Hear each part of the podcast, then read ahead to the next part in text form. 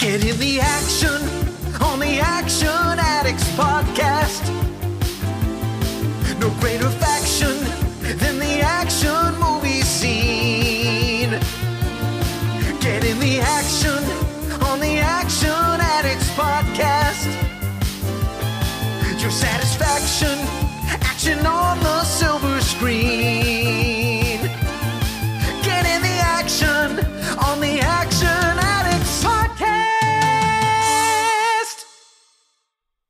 Hello, ladies and gentlemen, and welcome back to today's show. You're listening to the Action Addicts podcast, and I'm your host, Scott Wiley.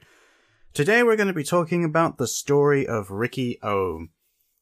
This Hong Kong classic is one that has a huge cult following, and uh, I even reference it later on as saying that this film actually has a bit of a legend around it. It's one film that I've been tracking for a very long time. You know, it's one of those films that you always hear people talk about. It's one of those films that for a very long time was what people were talking about in message forums, you know, many years ago that lots of people seemed to talk about, but no one seemed to actually have a copy of.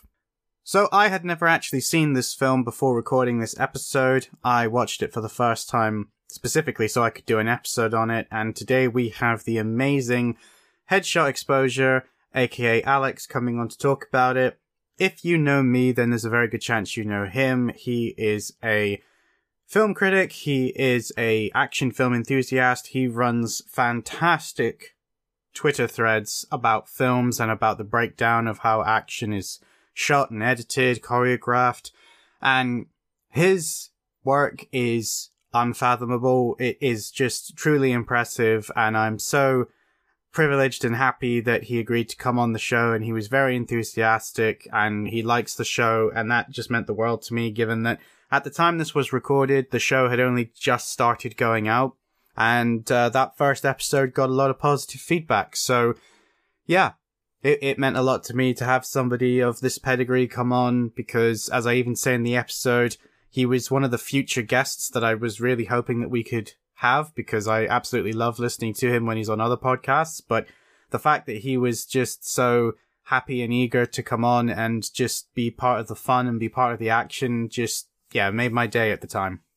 So I'm not going to give too much more of a breakdown because we, we go on for a while in this one, guys. Um, didn't really realize how long we went on until I edited it. So this is a long one. Strap yourself in and, uh, hope you have fun. Uh, we also go on a really, really nice um, conversation about piracy versus preservation, which is something that I'm very passionate about. And I think you guys are going to enjoy that when it happens. But for now, I'm going to throw it over to myself and to Alex to let you guys enjoy our breakdown and our conversations about the story of Ricky and all things in between and surrounding it and around it. Because honestly, if you want to know about the director, if you want to know about the actor, if you want to know what we thought of the effects, the sets, the reactions to the overall implications of the story, you're going to get it in this one, guys.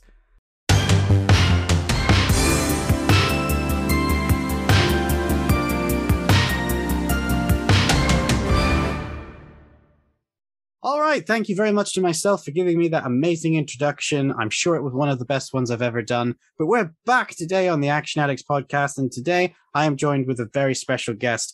I suspect he needs no introduction. And I also suspect that any introduction I could give him wouldn't stand up to the merits that the rest of you would attribute it to him. So I'm not even going to try. I'm going to throw it over to him. Introduce yourself, my new friend.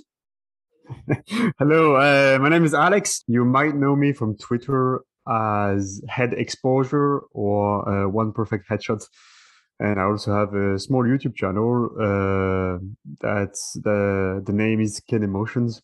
So yeah, I'm mostly on Twitter talking action movies and sharing whatever cool stuff I find. You know. Thanks for the invite.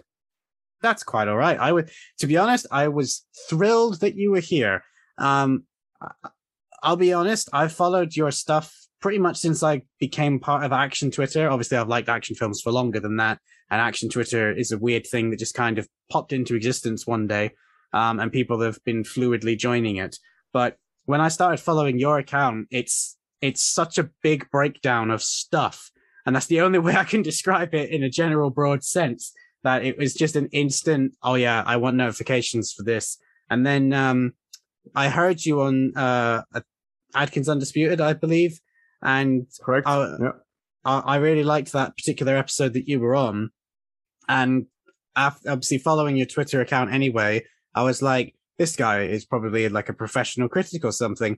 So when uh, when I was starting to put together guests for this particular show, you were in the back of my mind, but I thought you're probably going to be uh, off in the distance somewhere because it's, it's going to take me a while to build up a, a nice little depth of episodes that I can use to be like, hey, come on this podcast. We we actually have people listen to it. But two things happened that surprised me. Number one, people are listening to it. Um, and we haven't really got that far into it. So thank you, people listening. But secondly, uh, turns out we have a mutual friend. So shout out to Shafi because he basically yelled at me and said, no, get Alex on your show now. Thanks, Shafi. Thank you. So uh, I did. I reached out, and it turned out that the film in question was perfect because the film we're going to be talking about today is the story of Ricky or Riki-Oh. And I have never seen this film before. So I had a real interesting experience. Oh, that was your first watch, was it? Yeah, yeah, yeah. I've never seen this before. Oh, you're a changed man. I am. so Scott has been born again. Do you want to know what's even funnier? Is this film came out the same year I was born. So yeah, kind of was. well, I say that. I got conflicting reports of what year this film came out. When I first looked, it said 1991, but then I saw somewhere else say 1992. So I'm kind of mixed on that one. But I'm going with 91 because then it matches me. Um, yeah, I think it's 92. Sorry. Actually, God damn it! Um, I'm sorry. That's what the Hong Kong movie database seems to indicate. Yeah, 92. Uh, to be fair, I thought I'll consult the back of the box, and the back of the Blu-ray box does also say 1992. So I don't know where I got 91 from. I've got uh, yeah. So I think Wikipedia says 91. Yeah, um, I think it says 91 online, which is irritating. Yeah. Oh well. I, I I can't say that I'm as old as this film. Then I am old. I am older than. But this. I mean, it, it's. I think it's fine. Like I'm pretty sure they were sh- maybe shooting it or writing it in '91. So look.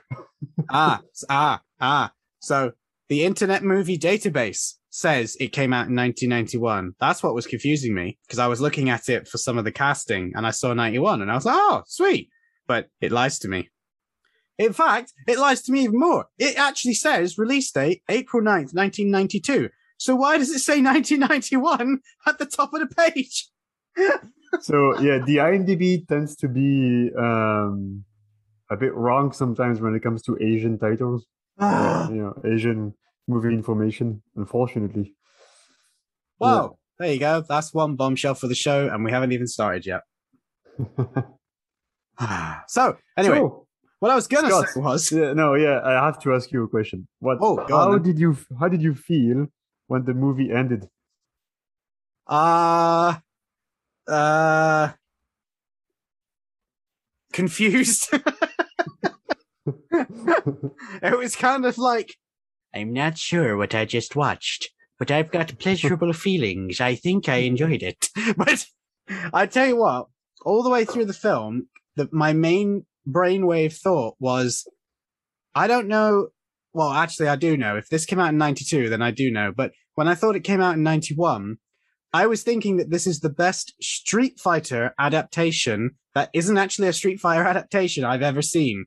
Because they get so much of some of that right. And I was like, wow, this is eerily similar to Street Fighter. but I should yeah, point out, gets, I'm talking about the game, not the Sonny Chiba film. right, right, yeah, yeah, yeah, yeah. It also gets compared a lot to Fist of the North Star. Yes, uh, see, I did think that as well, but there was a lot of moments where I felt like they were channeling chi or ki, depending on what part you're from. And I, again, back then, I think it probably did have more in common with Fist of the North Star, but the way that they've changed the lore of Ken and Ryu and uh, Goken and Goki, I think that that really fit the whole Street Fighter Shoto esque story that they've now kind of grafted onto the, that particular group of characters. And especially when you've got uh, Ricky literally glowing with his aura, it's like, ah, if he threw a Hadoken in a minute, it would not have surprised me. I mean, he does pretty much do a Shoryuken at pretty much anything that moves. but yes, Yeah. you're right. Fist of the North Star, I could definitely see that easily fitting as well. So what I was what I was originally going to say was when I said to, to to Shafi that I was going to watch this film and I wanted to do this one as an episode because I've heard about this film and I've just never been able to get a hold of it. So the fact that 88 Films put out this Blu-ray was like sweet. I can actually finally get a hold of it easily without having to trawl the depths of eBay and my local secondhand retailers. So he was the one that then basically said, you must get Alex on the show because this is like one of his favorite films ever. And I think he knows this film off by heart in his sleep. And I was like, oh, I've never seen it. So that was a perfect idea for me because you're going to tell me a bunch of stuff I don't know. I hope so. don't, know, don't know if I'm that knowledgeable. But uh, yeah, so uh, your turn. What what was your reaction the first time you watched it, and when did you first watch it?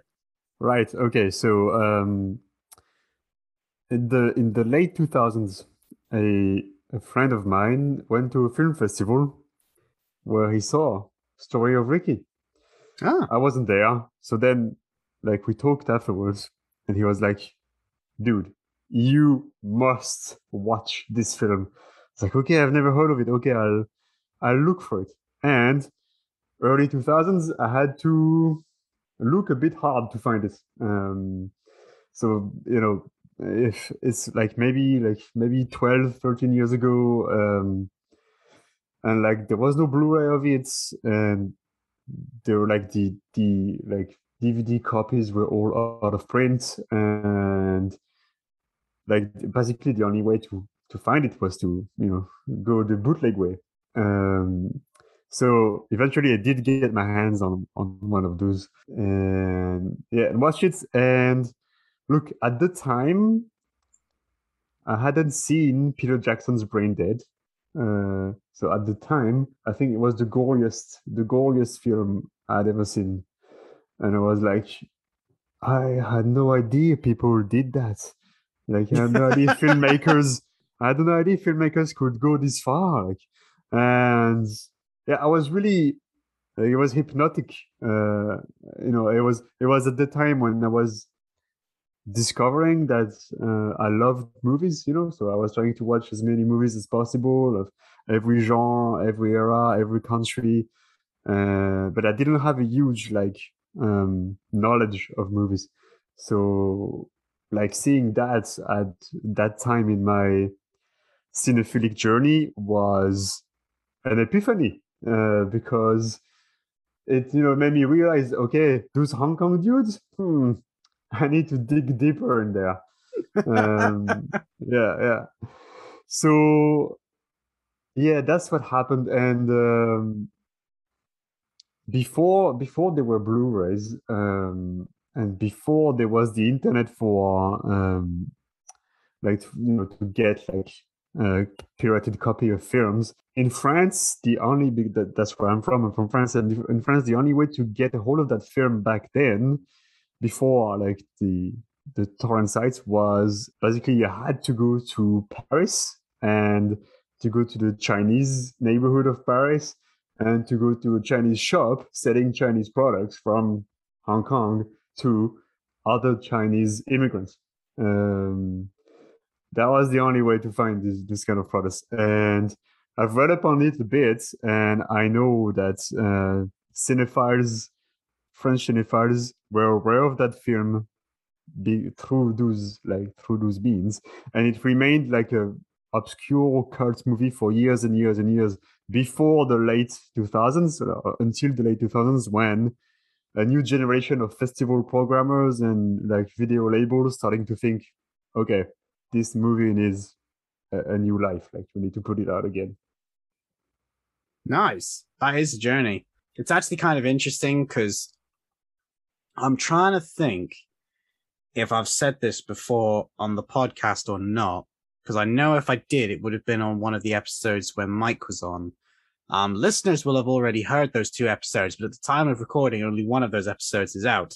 And I cannot for the life of me remember if I'm going to repeat myself, but I'm going to say it anyway. I, being from England had a different experience with Hong Kong films because until 1997, Hong Kong was part of us. So Hong Kong films weren't hard to find because they Yeah, were yeah. shown on television. Um, they were easy to find in stores on VHS, obviously. And I still have some of those VHSs. Uh, Twinkle Twinkle Lucky Stars, Jet Li's The Enforcer, and a few others have survived. They're not covered in mold. They still exist. They don't look anywhere near as good, uh, cause they're, they, they look like they were made in MS Paint on their front covers, but they're originals, you know, they're, they're worth something to me. And, um, I'd never heard of this film back then because, like you say, I don't think it was one of the ones that was going to get around. Um, I think it very much was a film that no one really knew what to do with, especially with the high levels of gore, which I loved, by the way. So yeah, the first time I heard of this film wa- was in the mid 2000s, late 2000s. And again, it wasn't like I knew about the film. It was more, I heard other people who like martial art films reference this film. And I was like, I have no clue what you're talking about. And then, yeah, the legend of Riki-Oh, never mind the story of Riki-Oh, but the legend of Riki-Oh was almost uh, bigger, in my opinion, than the film itself. It's like, oh, it's this, it's this amazing film that's like really hard to get a hold of, but it's so brutal and gory. It's like, oh my God, that, that sounds amazing. How do I get it? Oh, you can't. It's like not in print anywhere. Damn it. yeah. Um, so uh, uh, does that mean then that the, the copy you originally watched had no subtitles? No, it had English subtitles. Yeah. Ah, very nice. I don't know. Maybe they were maybe they were fan subs. I'm not sure. It's, it's so long ago now. I don't know, but they were English subtitles. Yeah. Yeah, because I know that there is a big contingent of people that will watch these sorts of films even if they don't have subtitles. Um, and that- that's fine. Like, uh, you know, whatever. Uh, I've never been able to do that. Um, I can watch some fight sequences. No, yeah, that's fine. But I like to know what's going on, even if what's going on is completely crazy. And that's why films, uh, as people listening will also know, uh, I did righting wrongs and that episode has also yet to come out and the subtitles for that drove me absolutely mental uh, because the, the localization and the translation of those subtitles are infuriating it's like i almost wish i had just watched it without subtitles yeah, you get that with Hong Kong movies. Yeah. Yeah. Well, Uh, sometimes, same- sometimes it can be funny as well, but oh it- yeah yeah no it, it- it- does. you know, it does distract from the from the storyline sometimes. Yeah. yeah like you say it depends on the film like righting wrongs has a pretty interesting story in my opinion so the fact that the subtitles were bad really detracted but other films you just think nah it's comedy i'm mostly just here to watch the fights i don't care but i can't really sit here and complain about the subtitles for any of these films when Sha Po Lang 2 on amazon has some of the most amateurish uh typing on their subtitles I've ever seen, and it's on Amazon Prime. It's legit official subtitles, and they are terrible. It's not even that they've mistranslated or got the localization wrong. They're typos. There's spaces where there shouldn't be spaces. It's god awful. And there's just comment after comment of people complaining about it, and they just don't do anything. It's it's mad. Ah, yeah, they don't care. But you know, the problem is that people who make the subtitles probably had like a day, maybe two to do it, and were paid like shit money to do it. You know, like almost nothing. So like, look, if I'm gonna spend two two days of work doing that, and you're paying me fifty dollars, then you're gonna keep your typos. You know. Yeah. Um, um, so like, but I yeah, it's because some distributors do not want to pay for it. They don't care. Some will go as far as using Google Translate. Like, yeah, like, they- they don't wow. care. That's Yeah. that's that, thank you for that depressing thought of the day. but the subtitle was on the 88 films release of Riki-Oh are really good. yes, they are. I must admit that was easily one of my highlights of this film was I was genuinely happy to see how good the subtitles were. It makes me hope that other as of yet unreleased stuff will find their way out on these these sorts of releases. If nothing else, it will give us better subtitles. so yeah, man. um my first you- Oh, go on. yeah, no. Did you want to like give a, a quick plot synopsis, like of what's going on in the movie? Oh my god. I mean I can try. Um I in fact, So for those who can't see our, our lovely conversation, I have just picked up the Blu-ray box, but I don't think that's going to help me because it has too many words. But um, trying to summarize the plot of this film is either really easy or really hard. Um, the one thing that I did want to say is that obviously it's based on a Japanese manga. Obviously, I didn't know that. I've never seen it. I've never read it, and I do like my manga, so that does actually surprise me that I've never come across it. But then when I saw the age of the manga, like especially at the end credits, I thought, ah, that's why I've never seen it. Uh, it's a bit uh, out out of my the range of uh, stuff I usually read. But um, yeah, basically, a guy's in prison because he killed someone, and uh, people try and fuck with him, and it doesn't go too well for them. I think there's one. I think there's one important detail is that um, it's like in the future, and all prisons are like private companies, basically. Uh, yeah.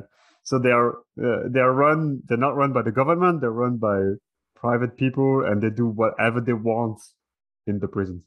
See, that part made me laugh because uh, for two reasons. The first one is that in the futuristic year of 2001, which uh, was quite a while ago. um, Yeah.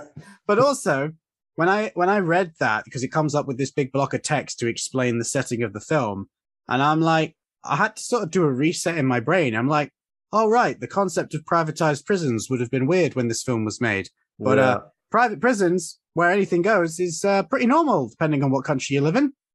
Just gotta do a. I found that very weird. but in the mindset of the filmmakers and the manga uh, artists at the time, it was like private prisons bad because bad wardens. Well, I mean, yeah.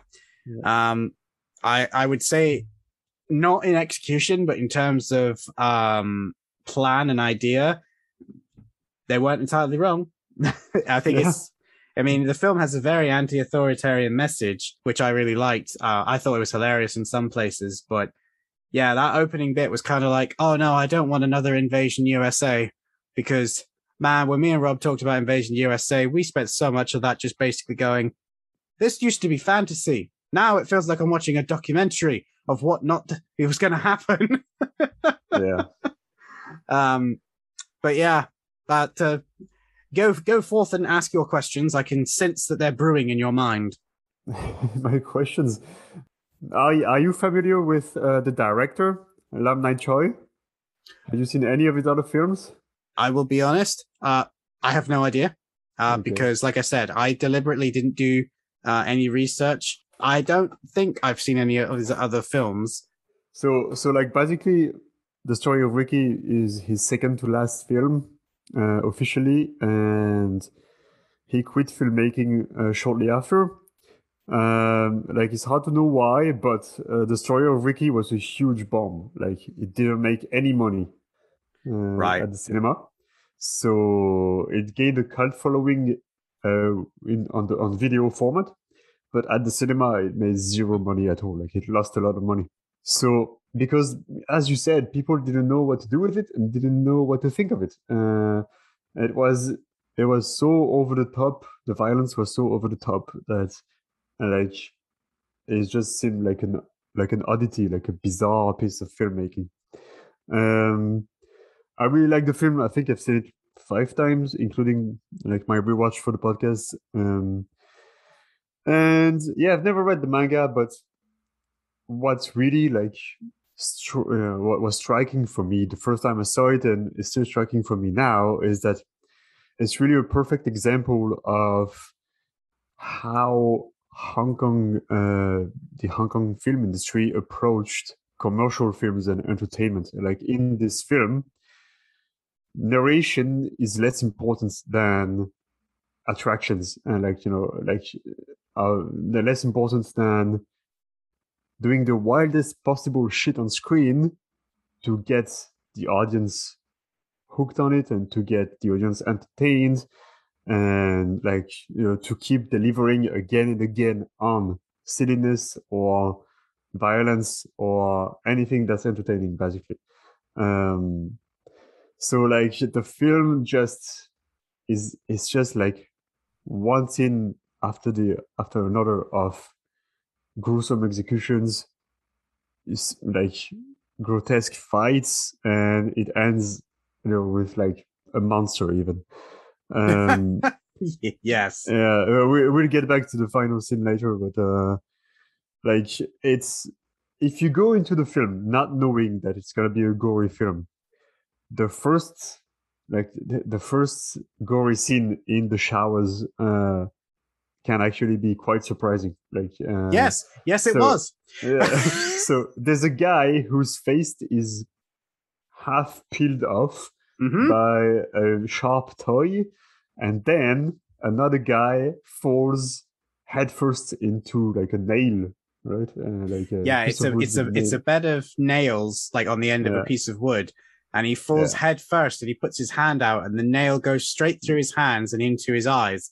um, eye. That's right. because I, I actually made a bit of a note because I was like, the entrance is amazing because it just completely shocks you into like, whoa, what just happened? But then I made a little note of, I, I literally wrote what I thought as I was watching it, and I've I've written, entrance is amazing! Exclamation mark. The dummy they used to fall onto the spikes, not so much, but great scene regardless. I mean, I think the, the dummy is obviously very obvious, and it's not the last dummy we're gonna see in the film. no. There's a lot of dummies in this film, and they they do not leave the set in one piece. no. but uh, it work. I think it works pretty well because it adds to the like show real. What the fuck was that? You know, moment feeling. Yep. Of the moment, you know, it's like, oh, okay, it's that kind of film. Yeah. So, and if you're on board with this scene, then you're on board for the rest of the film. If I if I'm remembering correctly, the order as well. This is after uh the prisoners are introduced, and Lick Fong comes in, and they do the X-ray because they find that he keeps setting off the metal detector because he's got the bullets in his chest. So that is kind of like a what? And then obviously it cuts, and he's been in the prison, and then you get this sequence, and you're like, oh, okay, I'm in for a film where just anything can happen. Any anything's gonna go at this point. I'm I'm on board now. I understand. Take the seatbelt off. I need airbags. Yeah. Um, I also really like that shot because I think for the time it was made, for the budget that they had, I think they realized that the gory stuff was going to be really difficult to bring to life because I'm assuming it's in the manga. And considering that I still recognized instantly it was a dummy, and as you said, it's it's not hidden in any way, shape, or form. However, they cut to it and they literally just show you that shot of the dummy landing on the spikes. The blood pours out, and then before your brain has had a chance to process it, it cuts back to the other guy. And bearing in mind that they wouldn't have been watching it in high definition, it would have been on a TV probably two thirds smaller than the one that I watched it on, at least. I have no doubt that that was way more impressive to see on an old fashioned film projector screen that or, or on a small television back in the day of the big bubble screens uh, than it probably is now. And I bet that worked. I'll I'll bet money that that looks good if you see it in its original degraded uh, condition back when films were gritty and you had to stare at them through a magnifying glass to get those details. But you know, Ah. that's that's a great observation because I think most of the films made in Hong Kong back then, they never thought someone one day will watch this in ultra high definition on a 65 inch screen. You know, Exactly. they never thought this would happen. Nope. So like, yeah, yeah. so uh i so th- this will this will loop back to ricky in just a second. So when i was growing up i watched uh doctor who being in england and having a dad who was also into sci-fi. Now some of those older series do not have great special effects. They make them work though and one of the ways that they make them work is they understood the aspect ratio of the television that they were going to broadcast in. And when they were in black and white they understood the best way to get the right angles of the camera to make the reflections of what would be broadcast in black and white come across as shadows and how to use the lighting. When when you first turn on Riki-Oh, it's well, it's obvious to me anyway. I know not everybody is probably looking for it, but that opening shot of the prison is quite clearly a model diorama, similar to how Doctor Who did a lot of its stuff. And I feel like, as you said, when you're a filmmaker in the 90s, and in the case of the Doctor Who ones, it's exactly the same, you're not thinking how to future proof your work for the next generation. You're thinking, how do I get the best looking product right now that's going to make me some money? And also, what's going to look good on what we currently have? Because they have no way of predicting what the future holds. I mean, without being mean, especially in Hong Kong, who were not exactly using what was cutting edge technology at the time anyway. So I 100% think that it's the way that they solve some of these problems. When you watch them now, brand new, if you've never seen these sorts of films before, you'll probably laugh at it and you'll probably be shocked by it, but you'll probably laugh at it too. But you got to remember when it was made, smaller TV, worse budget, filmmaking techniques from the cameras that they were using, the old cameras, these weren't digital. These would have been analog. So they've got to think about how much film they're burning and they still managed to get the timing right in the editing to just show you enough without it becoming super obvious that what you're looking at wasn't the actor actually falling on spikes. And then they still had great makeup effects for the next scene where he stands up and he's got the spikes round in his face. It's real easy to laugh at this stuff now when we rewatch them, but I actually think for the time it was made, their creativity is just amazing. Yeah, I, I agree. Actually, um, I think when it comes to Hong Kong movies, uh, Lam Nai Choi was so the director was uh, he made a bunch of movies before that where film after film he really honed his craft and like got better and better at making special effects movies. Um, so like it started like you know in 86 or so and he so like quickly like um so can I go quick like um a quick like um off topic bio of uh, Lam? Oh yeah, go for it. Um, d- So, like- so, so, so like- before you start, I actually went and looked him up while you were talking to see if I had seen any of his other films, and uh, no, I haven't. But I, they're all films that I have heard of and have tried to find previously. And again, they're not the easiest things to find. Some of them, um, I know that like the Seventh Curse, I have seen that, but I don't remember it. Um, I know I've seen it because I remember seeing the old DVD that I had need somewhere. to you need to see it again then because it's as memorable as Riki-Oh. Well, that's that's the problem. Um, I had a bunch of those sorts of films back in the day, and they've just they they they weren't mine. They were my granddad's, so they're in his house somewhere. Okay, yeah. So like so so so family name Lam, first name Choi. So Lam he um he started in the industry when he was 15 and then he worked at Shaw Brothers for a long time and he worked as a cinematographer and um, like he he worked on like a bunch of uh, you know Shaw Brothers films, kung fu films. And uh, in the early 80s, like after being told by people like Sammo Hung and Tsui Hark, okay, like they were like, man, you need you need to direct your own movies. Like you're you're excellent with the camera. You need to like you know take a leap of faith and like make your own film. But he only did when the actor Danny Lee asked him to, to co-direct a movie with him. So that happened in 81. And then he started making his own films. So he made three films at Shaw Brothers. Uh, Brothers from the Wall City, Men from the Gutter, and Three Stooges Go Undercover. And the first two are really like gritty, realistic, down to earth, grounded like crime thrillers. Like uh, they're very dark, like very. They have a social aspect to them. Like they're very, you know, socially aware of the the difficulties of the Hong Kong people at the time. Uh, and then when Shaw Brothers like, basically closed down, they closed down the studio and they stopped producing movies. He went over to Golden Harvest, and then that's where he started making special effects movies. Uh, so he started with the Ghost Snatchers and the Seventh Curse, and on both he worked with the famous Wong Jing, who is like a very famous uh, producer, director, writer, actor Yeah. from Hong Kong, who's made like hundreds of films. Um, and so in Ghost Snatchers and the Seventh Curse, you had like skeletons doing kung fu, like flying monsters, you know, lots of crazy, crazy stuff that you you hadn't really seen before uh, in the Hong Kong industry. And then he went on to make uh, two adaptations of another manga, and they were called The Peacock King and The Saga of the Phoenix.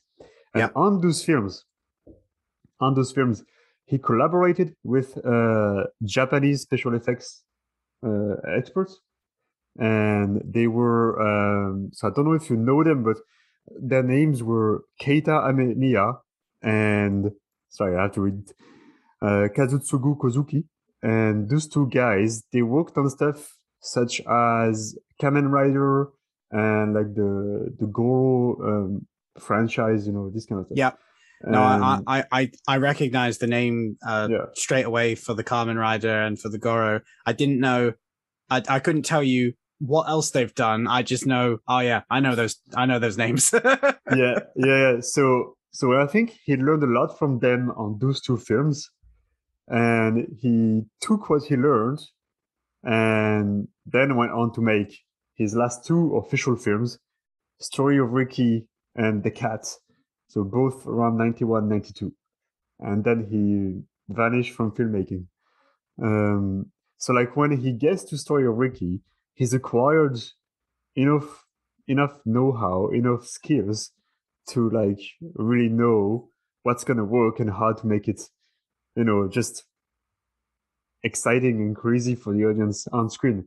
So, on sorry, Story of- I, I was only laughing then because from the way uh, you said it then, my brain went, so what you're saying is he has acquired a lot of skills over a very long career.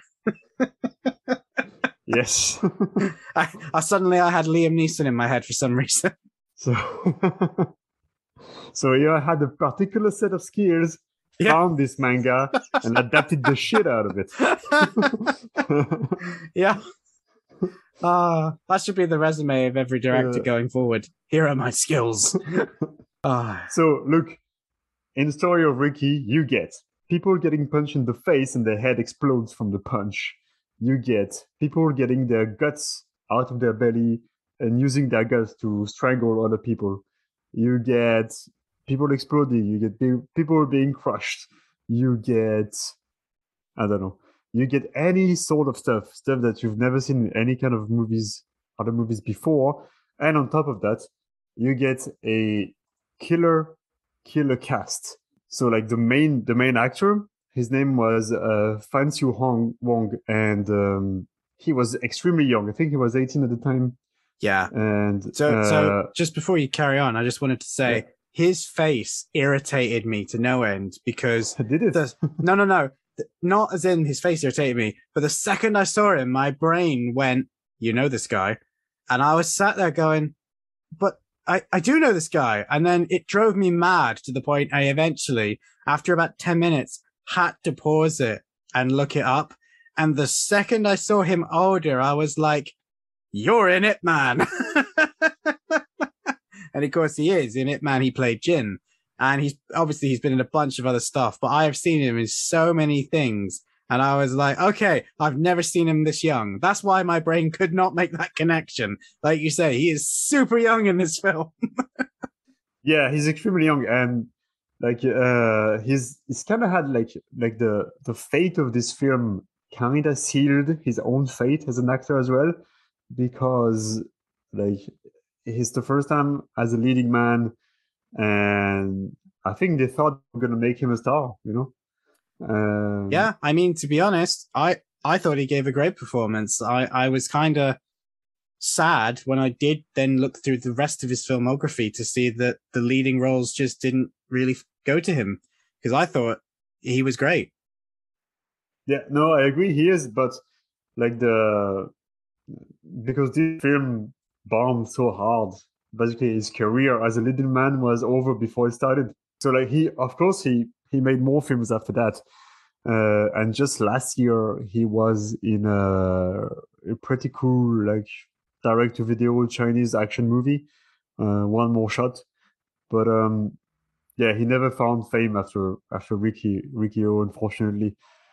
Um i think he's like i think he he's a big part of why the film works. Like to me the feeling that i have with this film is that um there are moments where the filmmakers uh use kind of a tongue-in-cheek approach but for for the most like for the most part uh they treat it as a, a serious story Like Yeah. they don't they don't they don't cheapen it with like cynicism or uh or like misplaced humor. Um and when when when it needs to be you know when it needs to be like straightforward and kind of uh, sort of serious then uh, that's what it is um so like i think uh, his performance plays a big part in it because he has this like kind of you know young boy scout kind of face where you're like are you sure this man can do no wrong? You know he's like yeah he's almost a little boy you know? And then he starts tearing people apart so it's like uh, okay. So i don't know uh, compared to other over the top violent films uh, i don't get the feeling that um, they don't believe in the story being told Yeah, I'm with you. No, I, I completely agree. Um, especially to your point about the humor not being, uh, what's the word I want to use? Uh, before I, I, I drop myself in hot water It's- with the Hong Kong film never community. undercuts the uh, the rest of the, the yeah, film, right? that's Yeah. that's what I was gonna say. Is it, well, the thing is, is it's not even the same type of humor. Like, for example, I've got a whole shelf that is just Jackie Sammo Yuen films, and as much as I will always love their films, with every year that passes, the comedy sections of their films become somewhat more uh, teeth grinding to get through. Uh, not all of them, but but certainly some of them. And the fact that this film was made in Hong Kong in the early 90s and it has none of that was so refreshing to the point that I didn't even pick up on it until you just mentioned it to me. None of that is in there. It it is just allowed to be a serious film that's about criminals in prison and the a private prison and about the shit that goes on behind the walls. The difference is, if you will, is that the guy in question just happens to be able to punch people out of existence.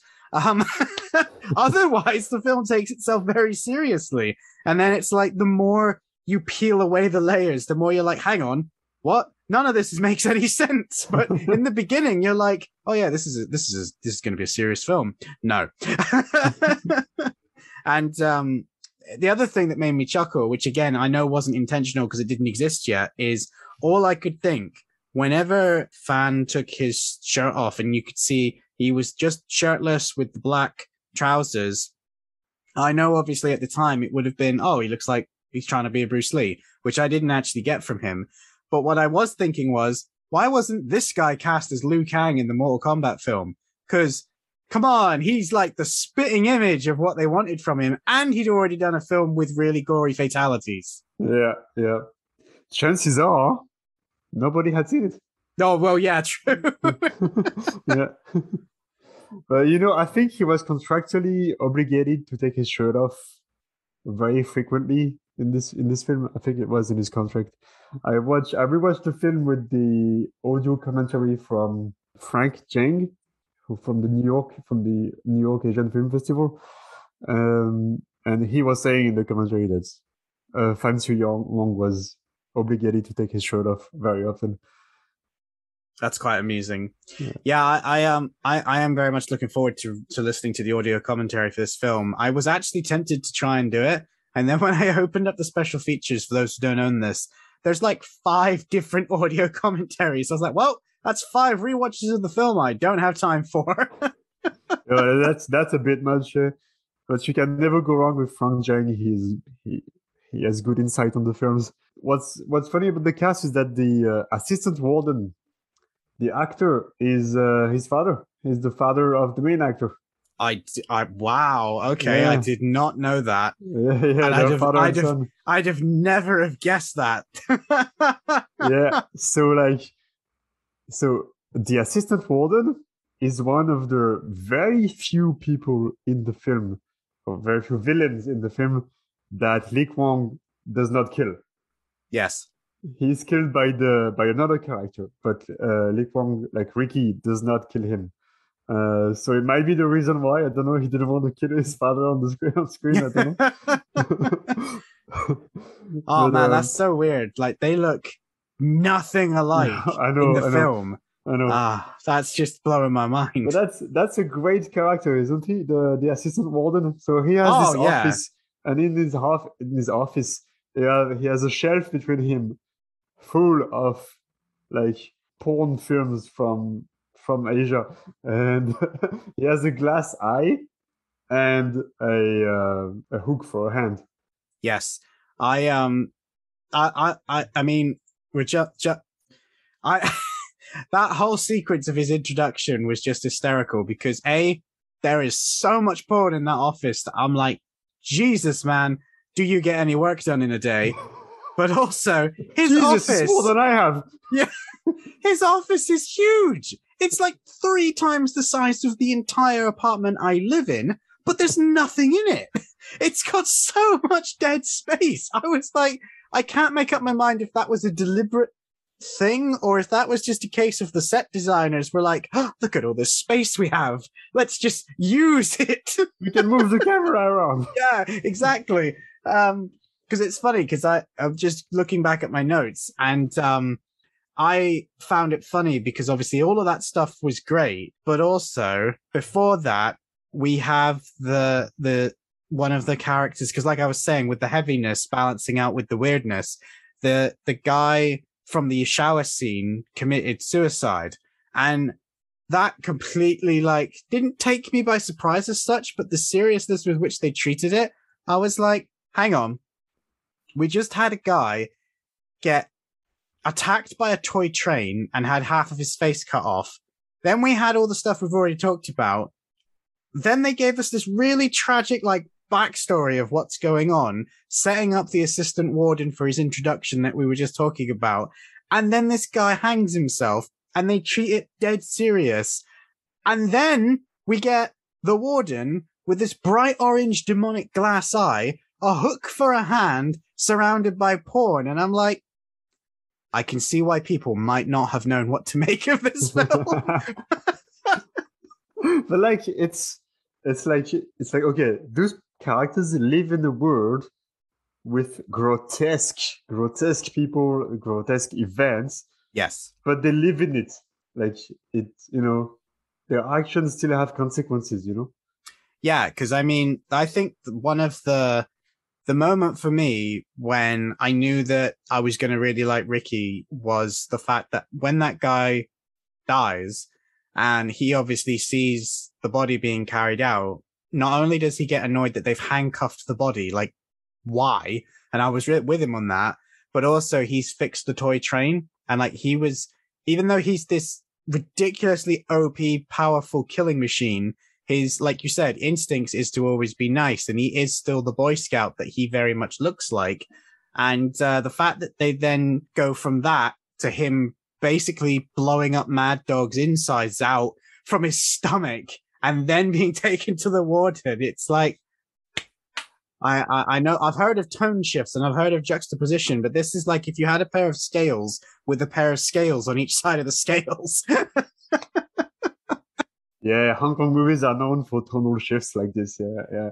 Like, i mean even if even in the more mainstream ones like police story you'll have like jackie chan fooling around with the telephones you know in like a, a silent movie kind of comedy bit and the next scene he's hanging you know from a bus and like almost risking his, his life for a stunt. So so i think once you've seen like a couple of hong kong movies you're like not as um surprised by it anymore No, no, I, I wasn't necessarily surprised by it. It was more the fact of the what you were saying about the fact that the film bombed. I can see why it might have because although people are used to the tone shifts, combine that with the gore and the weird, um, not weird humor, but the the weird tone of, like you say, all of this porn, all of the explosions, all of the people, and then just suddenly throw in all these heavy tones. I thought it was great, but I can totally see why it didn't connect with people in the 90s. It probably was, to be frank, a bit ahead of its time, in, in all honesty. I think people's tastes weren't quite there yet.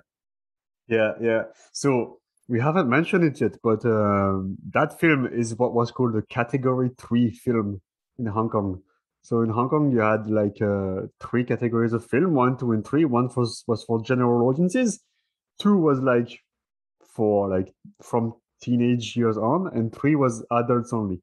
And so, story of Ricky is look. I don't know if it's the only one, but it's at least one of the only category three films I've seen with no female nudity. Uh, usually there is, and this one was category three solely because of the the amount of violence. Yeah. Um, usually it's because there are topless women in in the category category three films, but not here. Um, and category three basically started around uh, 88 and then some films that were from before 88 were retroactively classified as category three but it was a massive like massive industry and those are the films that uh, started to have cult followings in the west because they're you know so over the top and like cross some boundaries that we wouldn't cross in other countries um, and and they are the movies that you know a lot of people are afraid might get heavily censored or altogether disappear in the coming years because of the new rules imposed by uh, China over the Hong Kong film industry. Um, so, like films like this, as silly as it may sound to some people, um, was problematic because a lot of them were problematic. A lot of them were not politically correct. Um, they're you know in danger of being butchered or uh, being taken away from circulation. Um, you know, in the near future. Yeah. So we've already, I mean, we haven't seen it happen per se, but for example, uh, if I'm, I'm going a bit off rails here, but uh, I think it's important. Um, so, for example, the you know PTU from Jolito. To. hmm So, so Johnnie To made those movies, made PTU, and then he produced five uh, sequels, and all of them were recently put out on Blu-ray in France by Spectrum Films. And I was working with the guy from Spectrum Films, and I was working on the subtitles for one of the movies, and we talk about it. He's like, "How long is your file?" So we we compare the files, and we realized that the file he's been given by the Hong Kong uh, provider was ten minutes shorter than um, the DVD from the nineties. So we're like, Ah. "Oh, okay." So he had the DVD from the nineties, so he, he compared, and he found out that ten minutes were cut um, by the new censor because of the new censorship law, uh, because it was referencing religion, and because it was referencing like uh, there- there were themes of peace and stuff like this between, you know, uh, like countries that uh, don't see eye to eye with China. Um, Yeah. So long story short, he took the scenes that were cut off and restored them and inserted the scenes in the new like master. So he put out the whole film uh, uncut. Um, but that's an example of the stuff that's happening at the moment in Hong Kong with Hong Kong films. So the category three films that we're talking about now, I think, are at a high risk of being, you know, prone to being heavily cut in the future. So that wasn't the case here with Riki-Oh. Uh, I don't think it was the case with Robotrix that 88 films also put out at the same time on Blu-ray. Yeah, I, I But, have that one too. Yeah, but like any you know you know any future release of a category three film or any Hong Kong film really, you know, I'd be looking out for that type of stuff.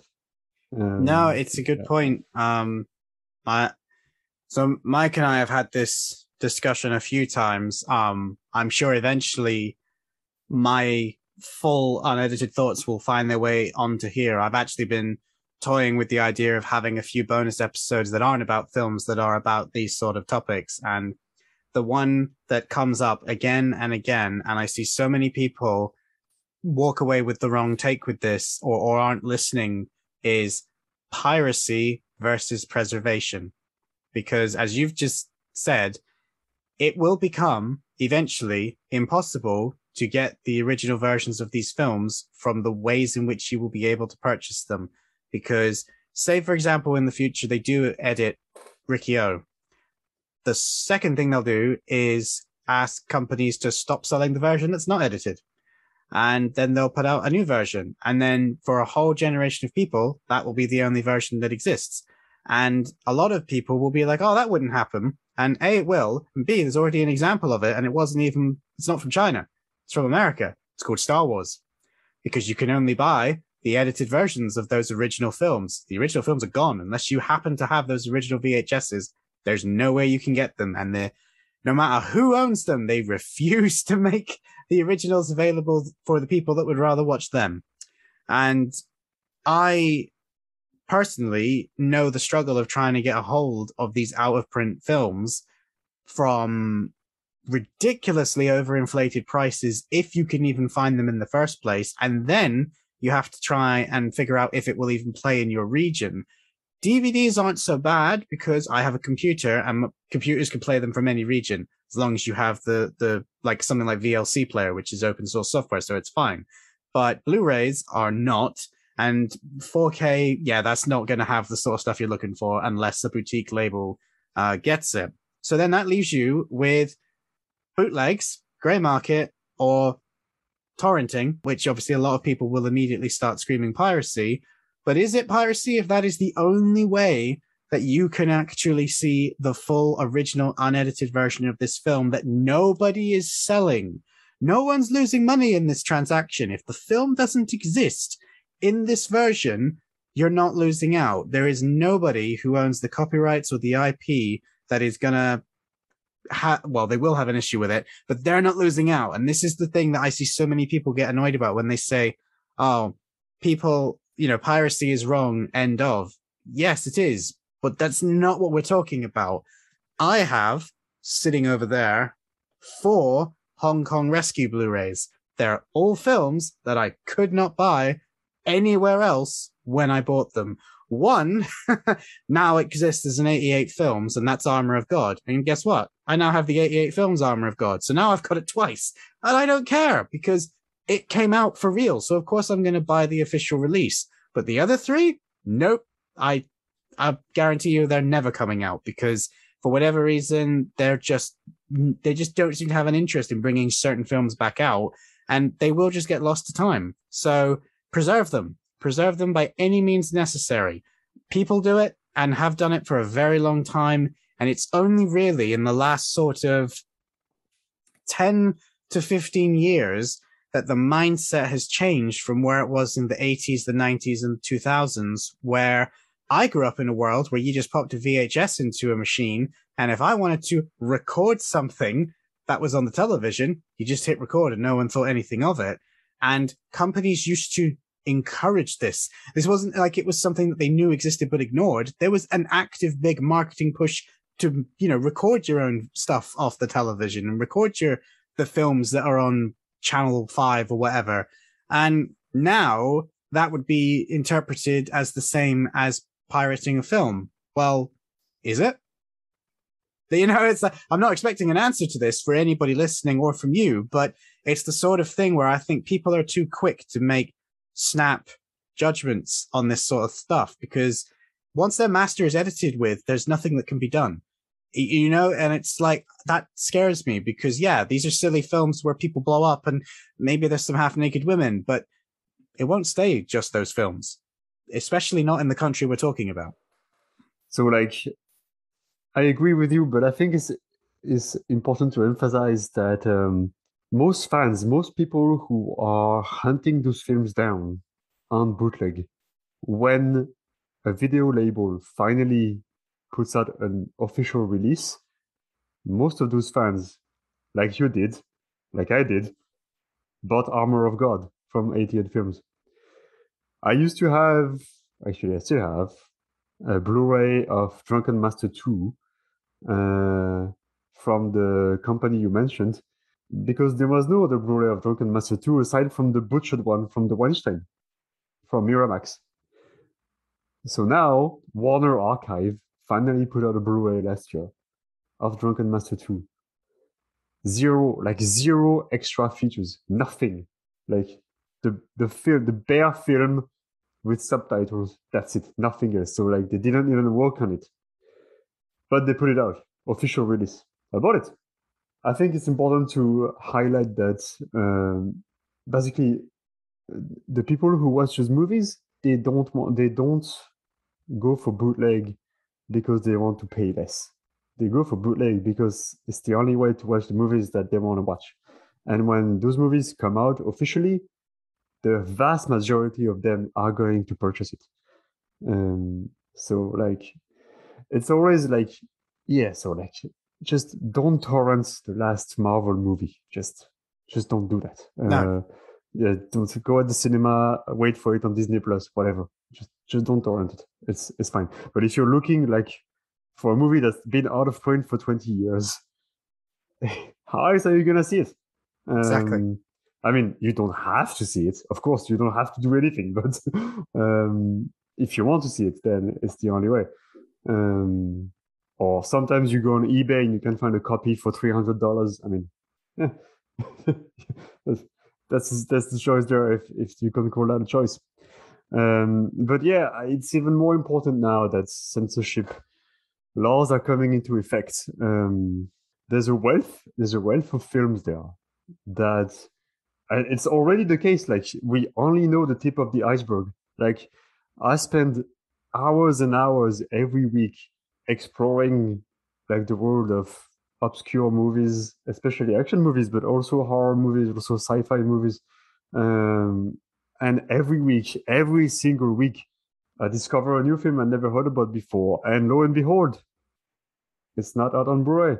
It's, there's an out of print DVD that's been out of print for 15, 10, 15 years. There's, there's a huge amount of films.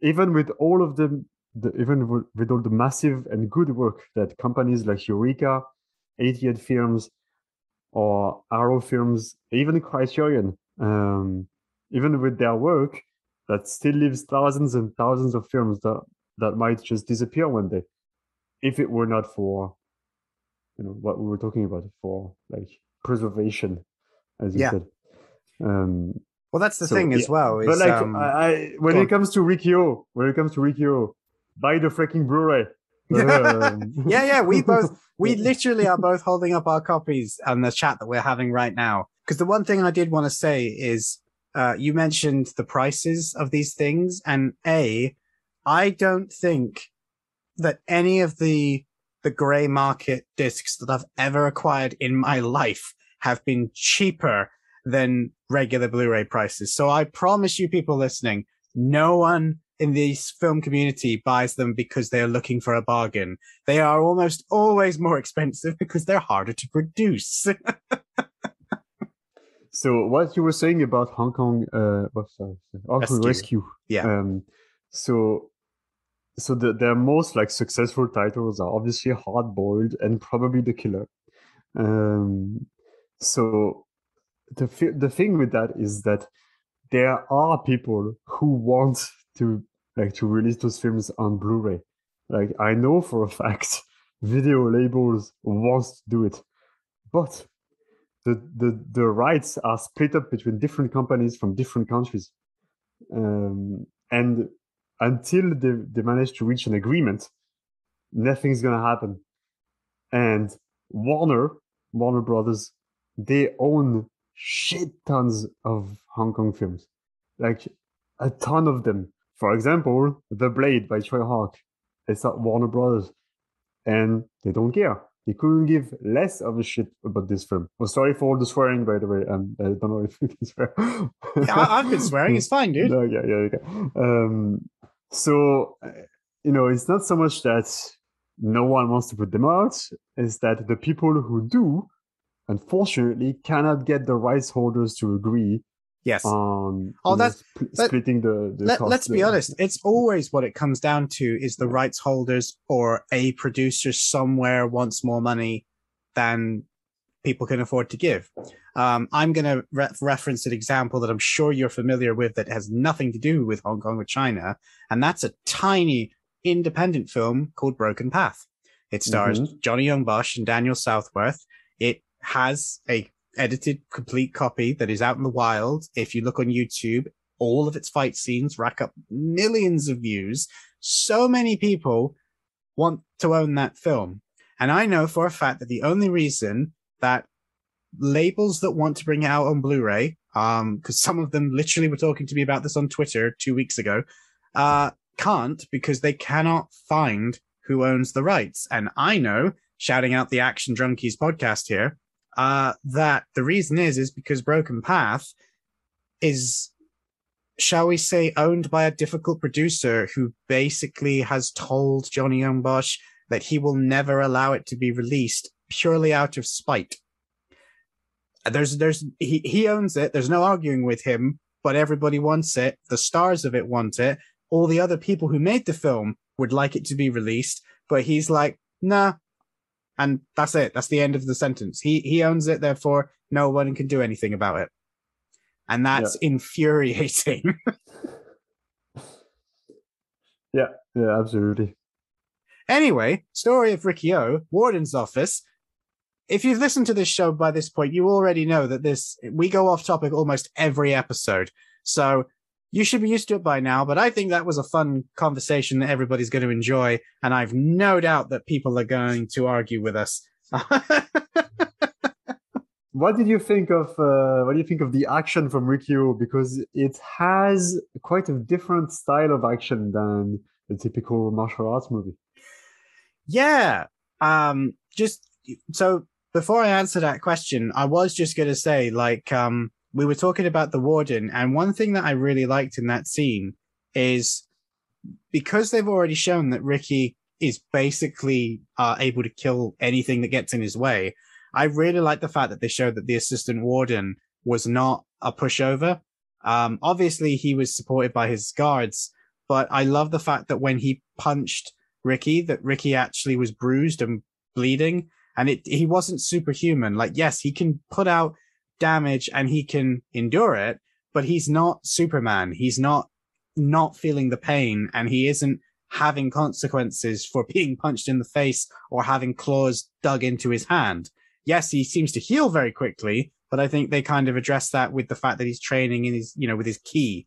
Um, but to answer your question, the fights was interesting. Um, if we're looking at them as a whole, I really enjoyed it. In the beginning, I was kind of like, this feels a bit too rigid. Um, I could I could see the choreography a bit too much, and the the performers were going a little bit too slow for me. However, that was really only the first fight, and then after that, it was like they all kind of found their rhythm, and the special effects as well being woven into the fights uh, really worked for me.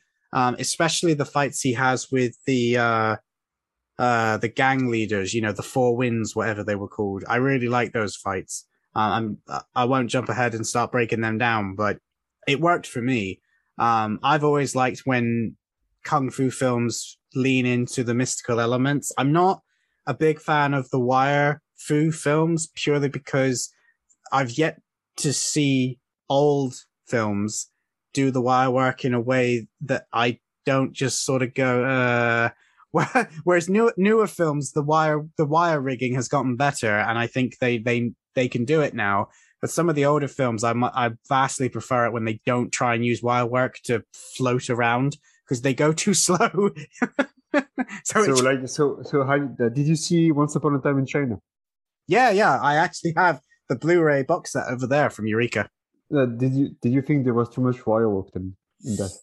Mm, no, but that one has an unfair advantage because um, Jet Li is can do no wrong. um, I they ha- that film is is automatically going to get more sympathy from me because it's Jet Li doing it, and his performance as an actor, I feel like can compensate for any weakness. And in fairness, that particular film, I don't think the wire work goes too over the top in the floatiness.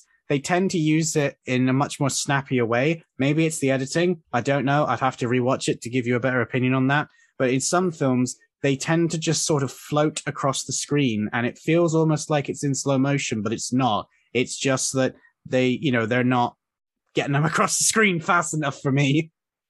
Okay, okay. Like what's interesting with the the style of action in Riki-Oh is that in the beginning, it's very one sided. Yeah. Uh, because Ricky just punches through people, so you don't really have time to build a choreography out of that. Uh, it changes a bit later on, especially with Yukari Oshima, uh, when she's fighting with uh, with Ricky toward the end of the film. Yeah. But in most fights, you don't have that many that that much back and forth. It's mainly like one massive punch or one kick or you know stuff like this. That being said, uh, the action director on Ricky was Philip Kwok.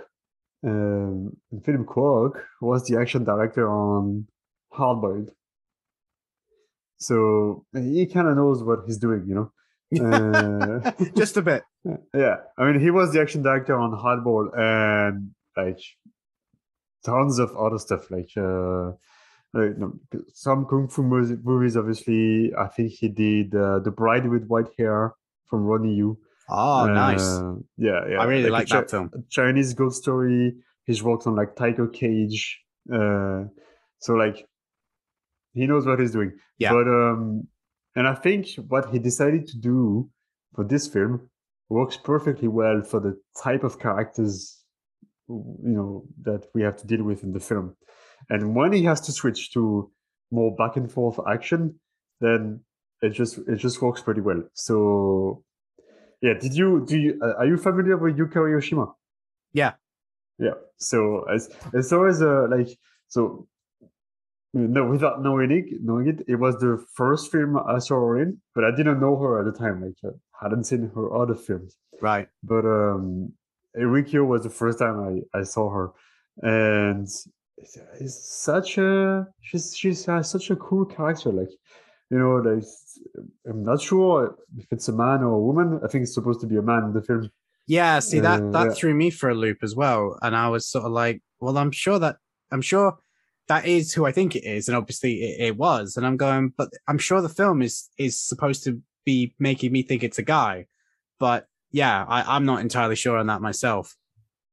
Yeah, it's it shows like that of all the fighters, all the fighters in the film, you can see when you see her presence on screen that she's the one that can that knows how to move the best. Oh Um, yeah, hundred you can see percent. she's the best. You can see she's the best martial artist of the bunch. Um, so toward the end, before the the monster scene, uh, she she she fights Ricky, and you have a good bit of back and forth between between the two of them. Well, she Um, she she probably fights him the most out of any character because they have Yeah. three, from memory, distinct sequences. They have the first confrontation where she deals the most damage when the other three are all introduced. They have a second confrontation when he sets the poppy fields on fire, and then obviously she fights him at the very very end. Yeah, in the fire scene, they, they shot it like the, the takes were so long, and she had to stand in front of the fire for so long that she very nearly burned her back. Like the, Oh. the, the heat was getting the heat was getting so so much that she couldn't stand it anymore, and she almost burned her back.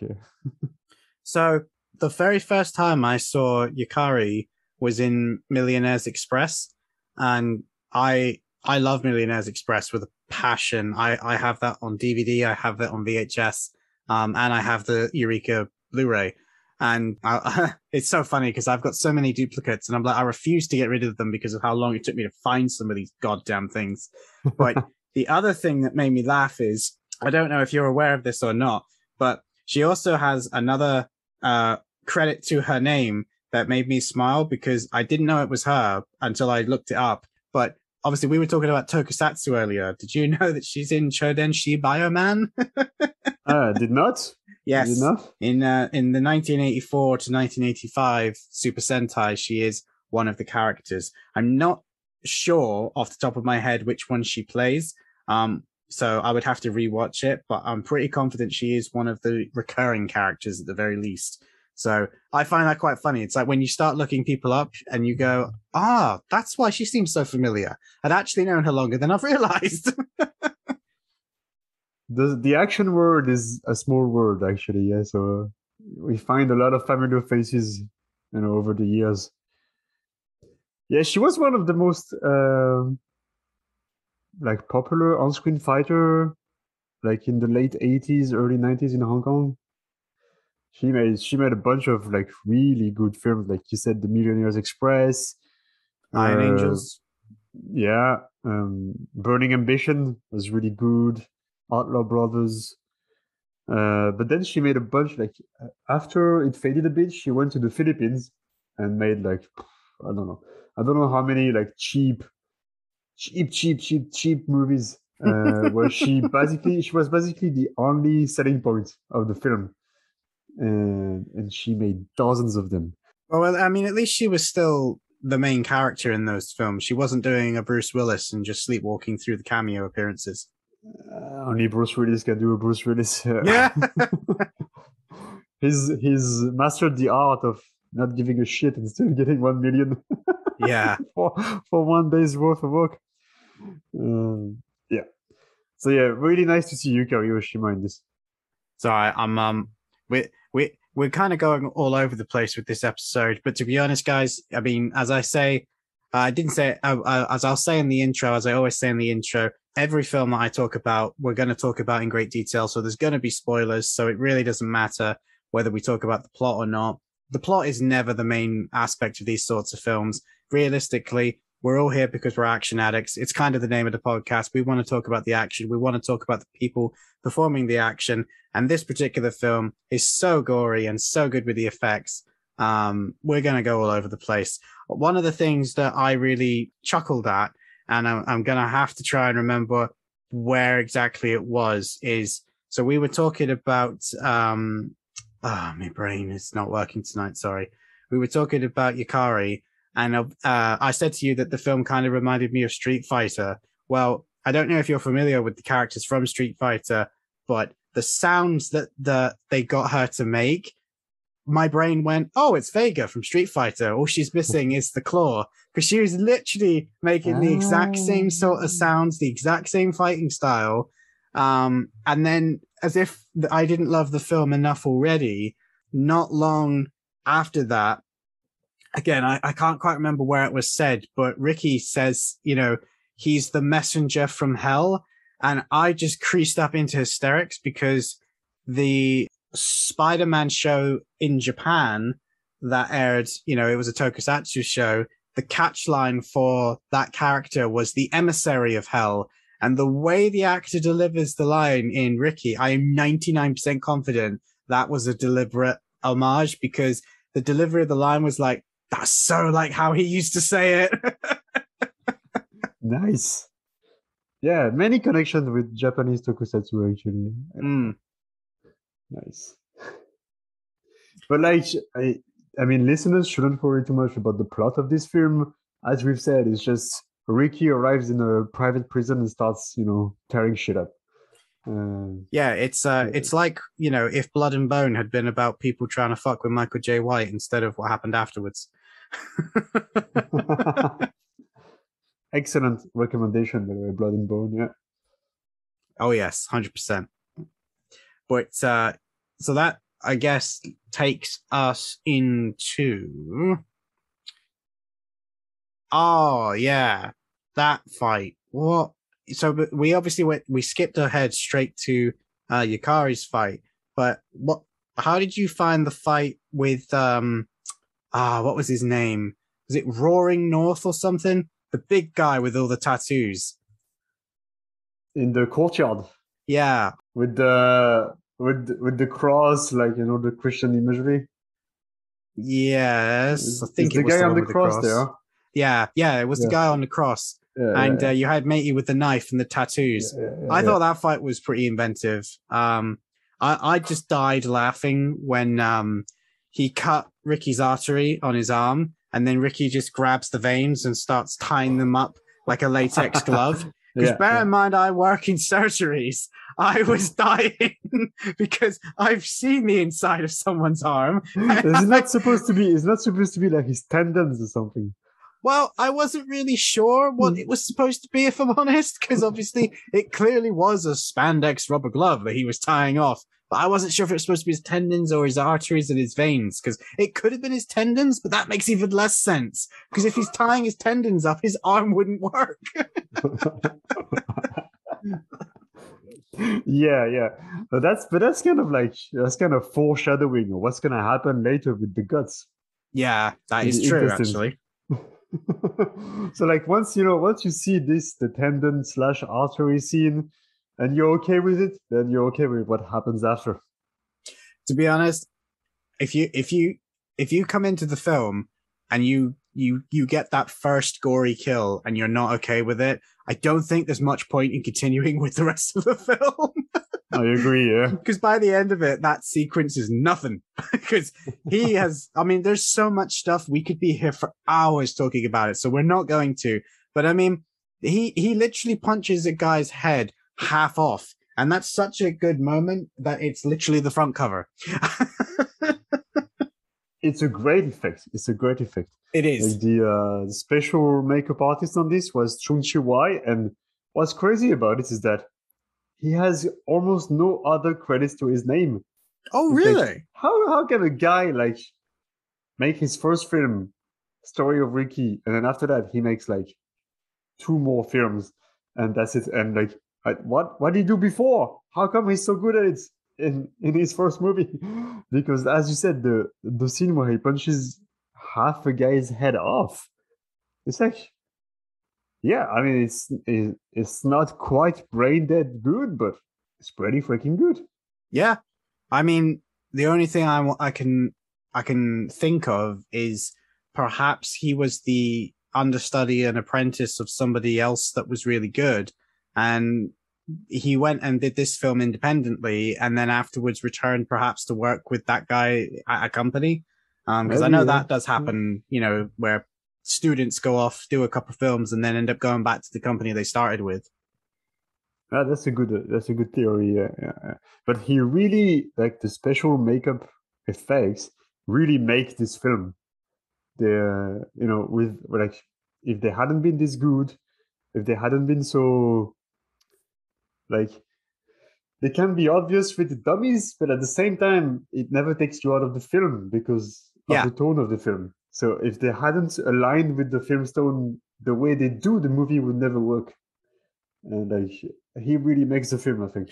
No, I mean, um, so again, story wise, later in the film, the warden turns up, and during that point, uh, Ricky fights the really big guy, the one who's from the east or far east, whatever his name is. And the fight itself is fine. Um, I don't think it's one of the highlights of the film. However, carrying on the theme with the special effects, they end up inside this cage where the thing is coming down to crush them and the warden and the assistant warden basically don't really care that it's going to also crush one of their guys far east but the scene where they show him getting crushed and him trying to hold it up because he's a really strong dude the the effects hold up for me for that one i mean you literally see his legs bending the wrong way and his head is all crooked and his neck is taking all the pressure and yet it's clearly him it's not a it's not a double it's not a dummy it's not um uh, a prosthetic. It's quite clearly him with a lot of makeup. Um, I'm assuming it must have been like a false floor situation, but I just thought that that works for me. Like you say, none of the effects take you out of the film. Um, and the fact that this was made like 30 odd years ago, and there are films today that if they tried to do that same effect, I don't think it would work half as well. Yeah, I agree. I agree. So yeah, that uh, the warden. Oh my god, the warden and his son. Ah, this I tell you what, I've never wanted a, ca- a kid in a film to die as much as I did that kid. It's the only fucking character who doesn't die. I know, it- and I, that really depressed me. That's the one flaw of the film. They should have killed off that fucking character. Yeah, see, on the one hand, I re- uh, well, no, no, I did really like the warden's introduction, and I like the warden's character. Um, I loved the the really fancy, regal, over the top green suit that was clearly everything about him screams elegance, wealth, power. But when he turns up, the assistant warden, who has almost been an intimidating character, but not quite. But he's been the closest thing we've had to one, falls apart because he just turns into essentially the sniveling sidekick of the warden.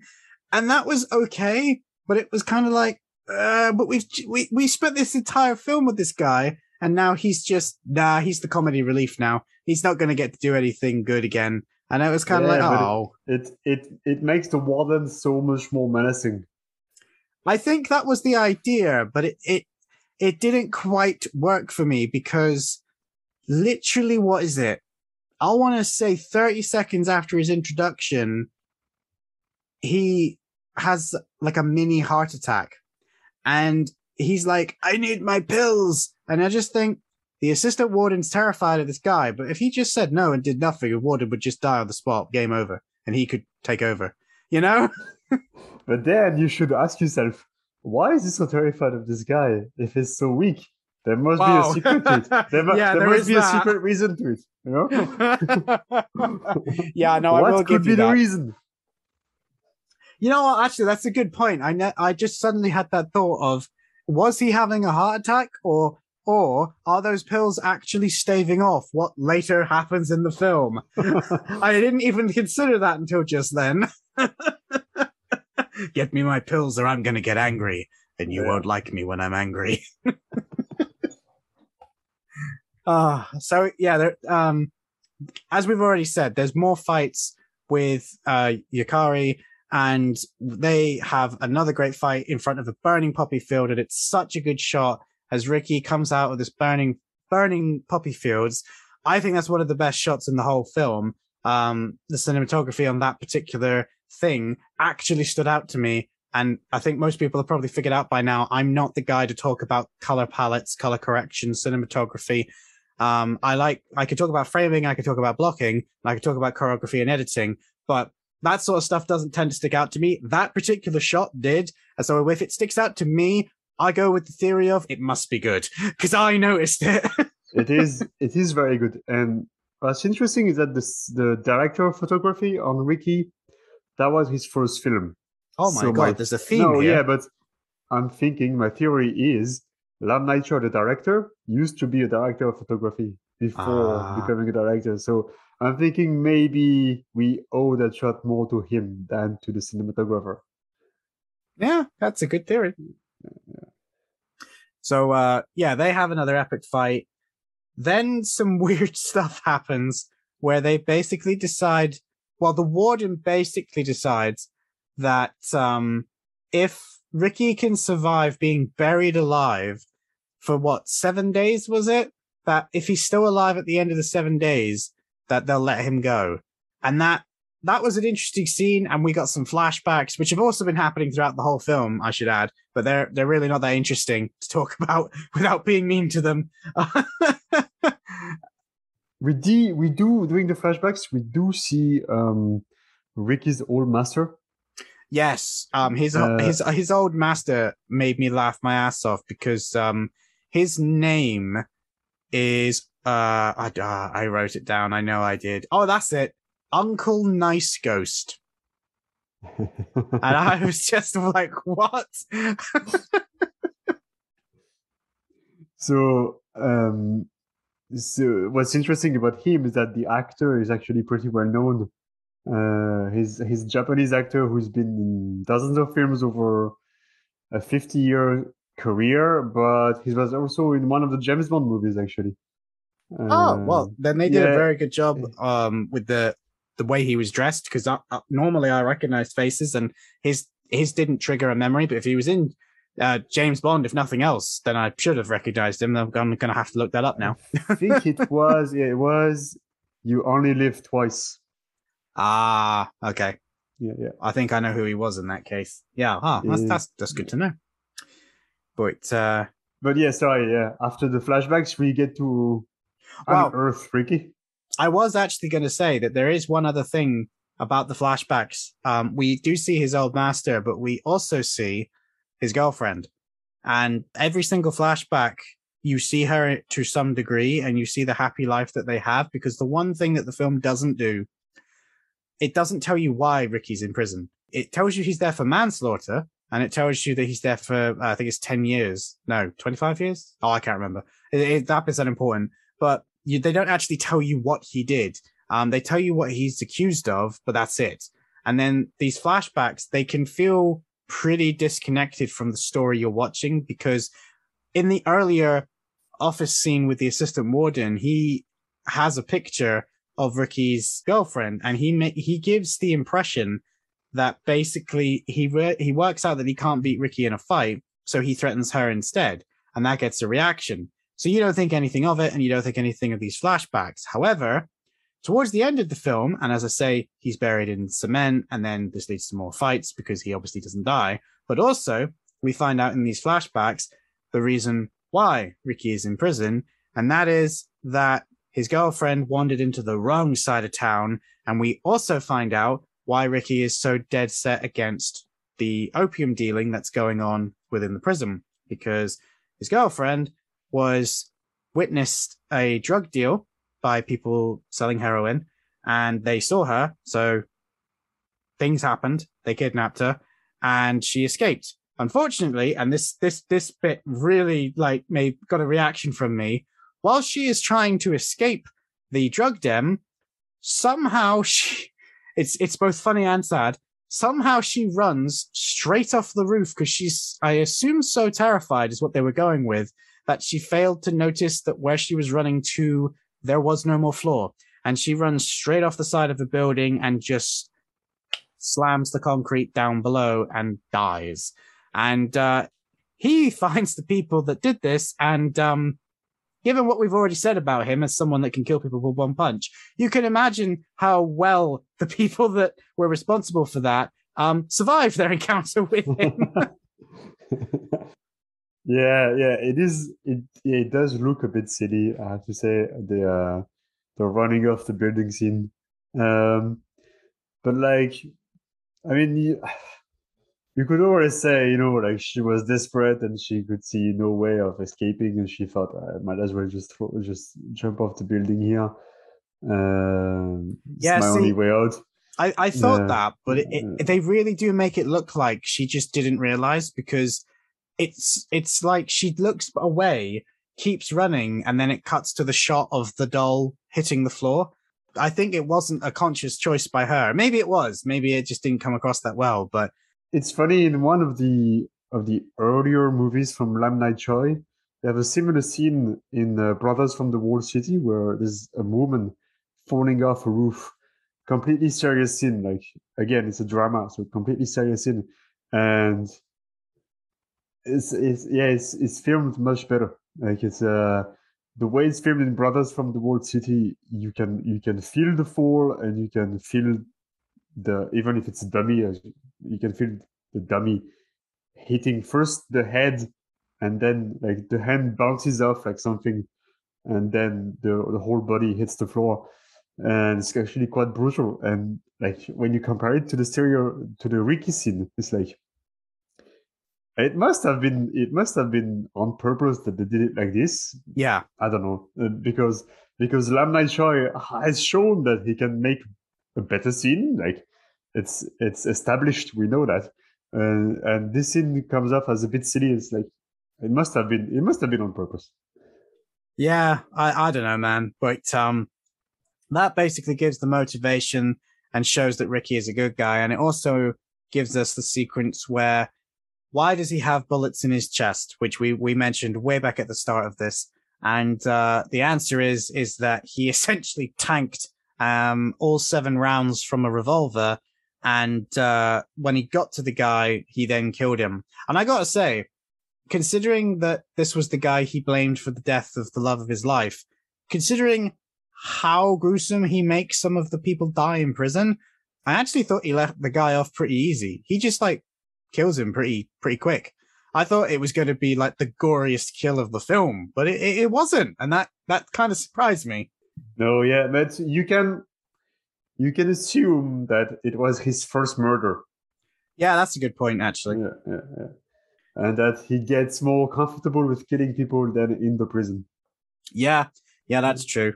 Yeah, yeah. See, folks, this is why I like talking things out because some of this stuff sounds obvious once you say it out loud, but you have to say it out loud in order to think about it. But uh, yeah, and then we get the final fight, which is just an absolute battle royale because obviously Ricky survives being buried alive, and that pisses off the warden. Well, it pisses off everybody but the prisoners because by this point, Ricky has basically become a symbol for the prisoners of resistance against the warden. Because prior to this, no one would have dared because he ran everything. They had a huge drug empire. All the guards were in on it, and so were several of the big, terrifying criminals. But Ricky's killed most of them. Uh, all the guards are completely useless against him, and everybody, you can feel it's a powder keg about to explode, and explode it does. All of the prisoners basically revolt and have a riot, and Ricky starts kicking ass, taking names, and blowing people up. It, like you say, Fist of the North Star, Street Fighter, Mortal Kombat, take your pick. They're really all here. Um, if you like any of those things and you haven't seen this film, well, A, I'll be disappointed that you're listening to this and haven't seen the film, but B, you should go and watch it. Um, and uh, this leads to the last time that he fights Yukari. It also leads to, uh, as I'm sure you're going to say, the death of the assistant warden, which is probably one of the most anticlimactic bits of the film, though done very well the way he explodes. Yeah. But it also leads to the best part in the whole film for me, which is the warden, uh, who is kind of like I say, he's not the most intimidating person. He's not the most um, physically threatening. Sorry, sorry, Scott. Sorry, sorry. Can I just say quickly one quick thing about the last Yukari Oshima fight? Oh yeah, go for it. Is that is that what's interesting is that you can see in that fight that actually she has the upper hand, or or he, the character, has the upper hand, and that Ricky only wins because she happens to kick the nitrogen uh, yes. uh, bottle. Yes, yes, and yes. she freezes and she freezes her own leg, and that's the only way that Ricky actually wins because otherwise it looked like she might have won the fight. That being is, said, yeah. though, it whenever they fought, he's already injured. He's just beaten someone mm. else. He's just recovering from something. Like in at, at that point, he's literally had like what one bowl of rice over a, an eight day period or something ridiculous. yeah, yeah. So yeah. The fact that it took that much um, stacking of the cards for Yukari to to you know just about come out on top, I kind of get the impression that what they were basically saying is if they fought on equal terms, it it wouldn't be a fight. no, yeah, you have a point. You have a point. Because it's the same as that guy uh, I don't know the actor's name, but the character that has the the strings on the um with the with the knives. Um, I don't he, remember the name yet. No, because he he basically is of no threat whatsoever. He's just the guy in the background that waits for the opportunity to try and stab you. Um, and then if he gets obviously one of his hooks into you, then he's a threat. But otherwise, he just kind of chills in the background, like I am biding my time. Um, but he just kind of runs away from memory after after he kills Yukari. He's like, "No, I'm good, dude." but uh, yeah, no, sorry, I, I, thought we talked about that, but no, we hadn't. Yeah, that was a good fight. I, I really enjoyed the last fight with Yukari. Like you say, it's probably one of the better better choreographed fights in the whole film. So then the warden. Yes, the warden. So the warden, uh, uh he basically challenges Ricky to a fight, which is he sends he sends his son away. Unfortunately, we don't see the son die. Oh yeah, that... we, we didn't really say that the son is actually kind of like a man child, like dressed as a schoolboy who has tantrums. Um, yeah, I wasn't really sure on his age, um, because like you say, he's such a well. in this film, this sounds really odd to say, but he is such a weird character. Um, they're all weird characters, but he is weirder than the others. Uh, I'm not sure if he is supposed to be a schoolboy or if he's supposed to be older, but he just plays up to his dad as like this completely useless kid that always needs protecting. But he basically puts people into situations where they need to appease him, do what he says, whatever, or they're gonna die. And it and it really is that black and white. Like he gets a, a prisoner killed right in his introduction because he trips. Well, he doesn't trip he deliberately falls over and blames the fact that the carpet wasn't laid out right.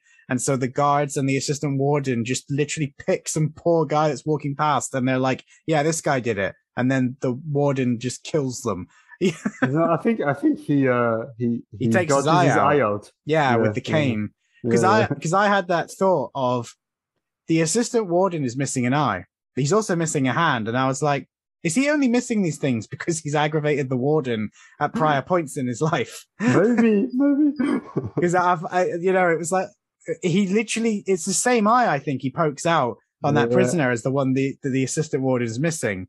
But anyway, um, like you say, the kid gets sent away, much to our annoyance, and then he challenges him and says, "Yeah, I'm the warden is of course the best man of kung fu," and Ricky punches him, and he flies across the room, and then just casually sits down on what he lands on, and it's like, oh, that's not happened before.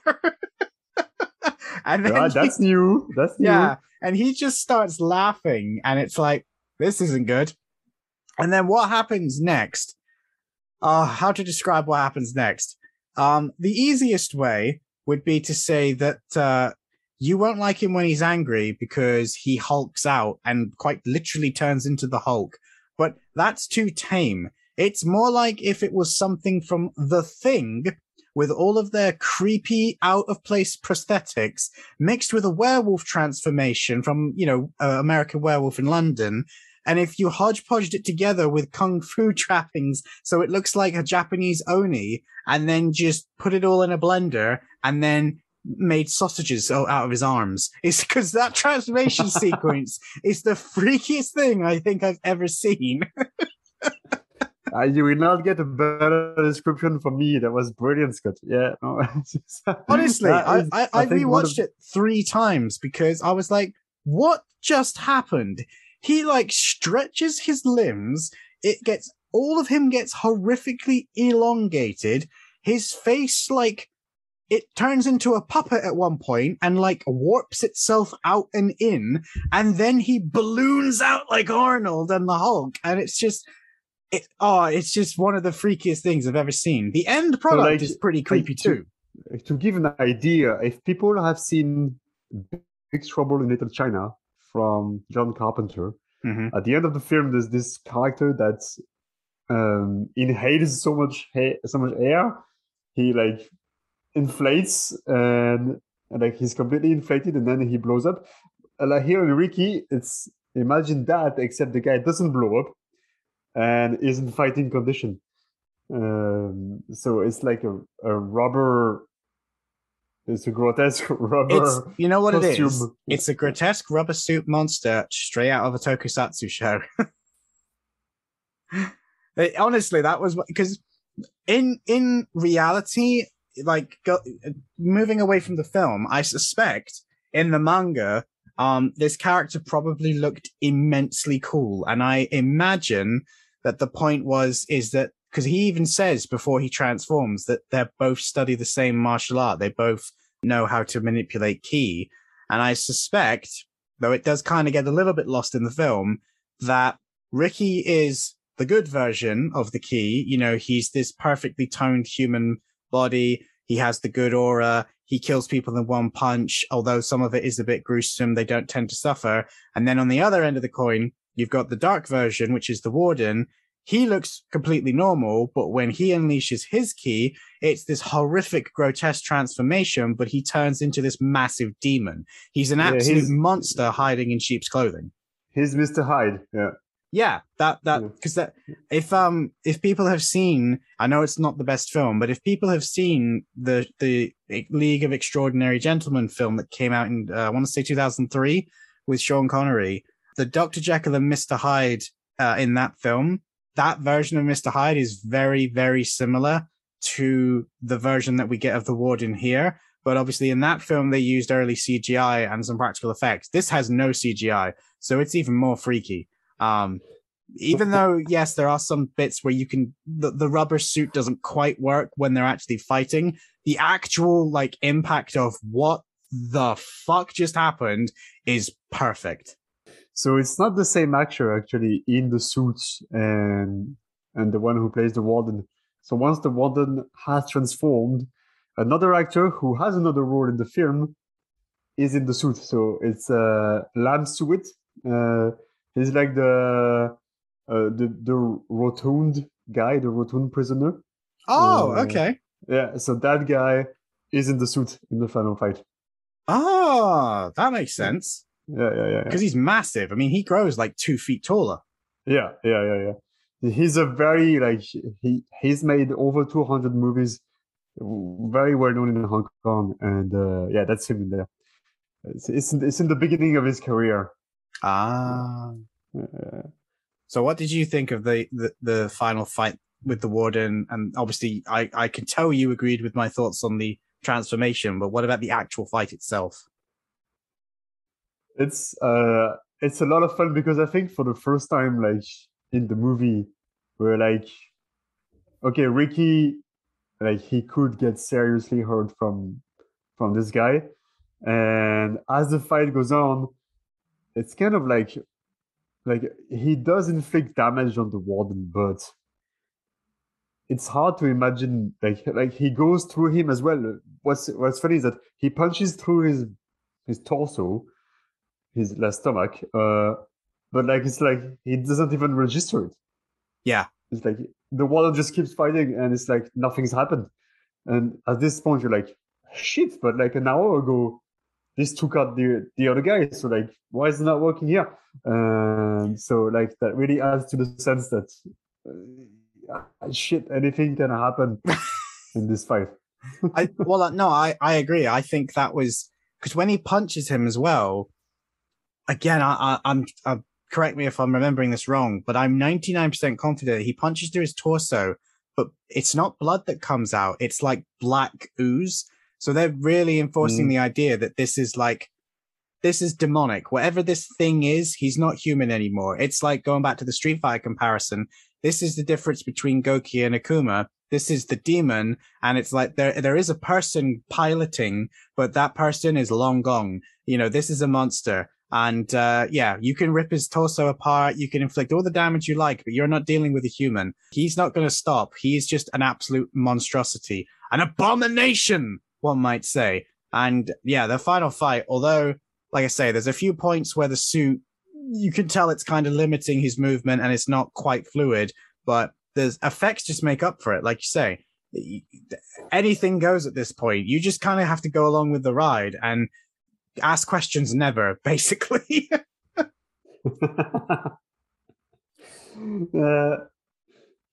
so the, the the way they the way they end the fight, what did you think of it?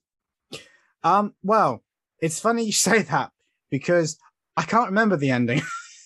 so I think I, I I loved the transformation and the actual fight so much that I've actually blocked I've actually forgotten how it ended and I only watched it two nights ago. Um, I remember the fight, like he, you know, because Ricky um literally manages to propel him across the room. They destroy the room they're in, which I think was a kitchen.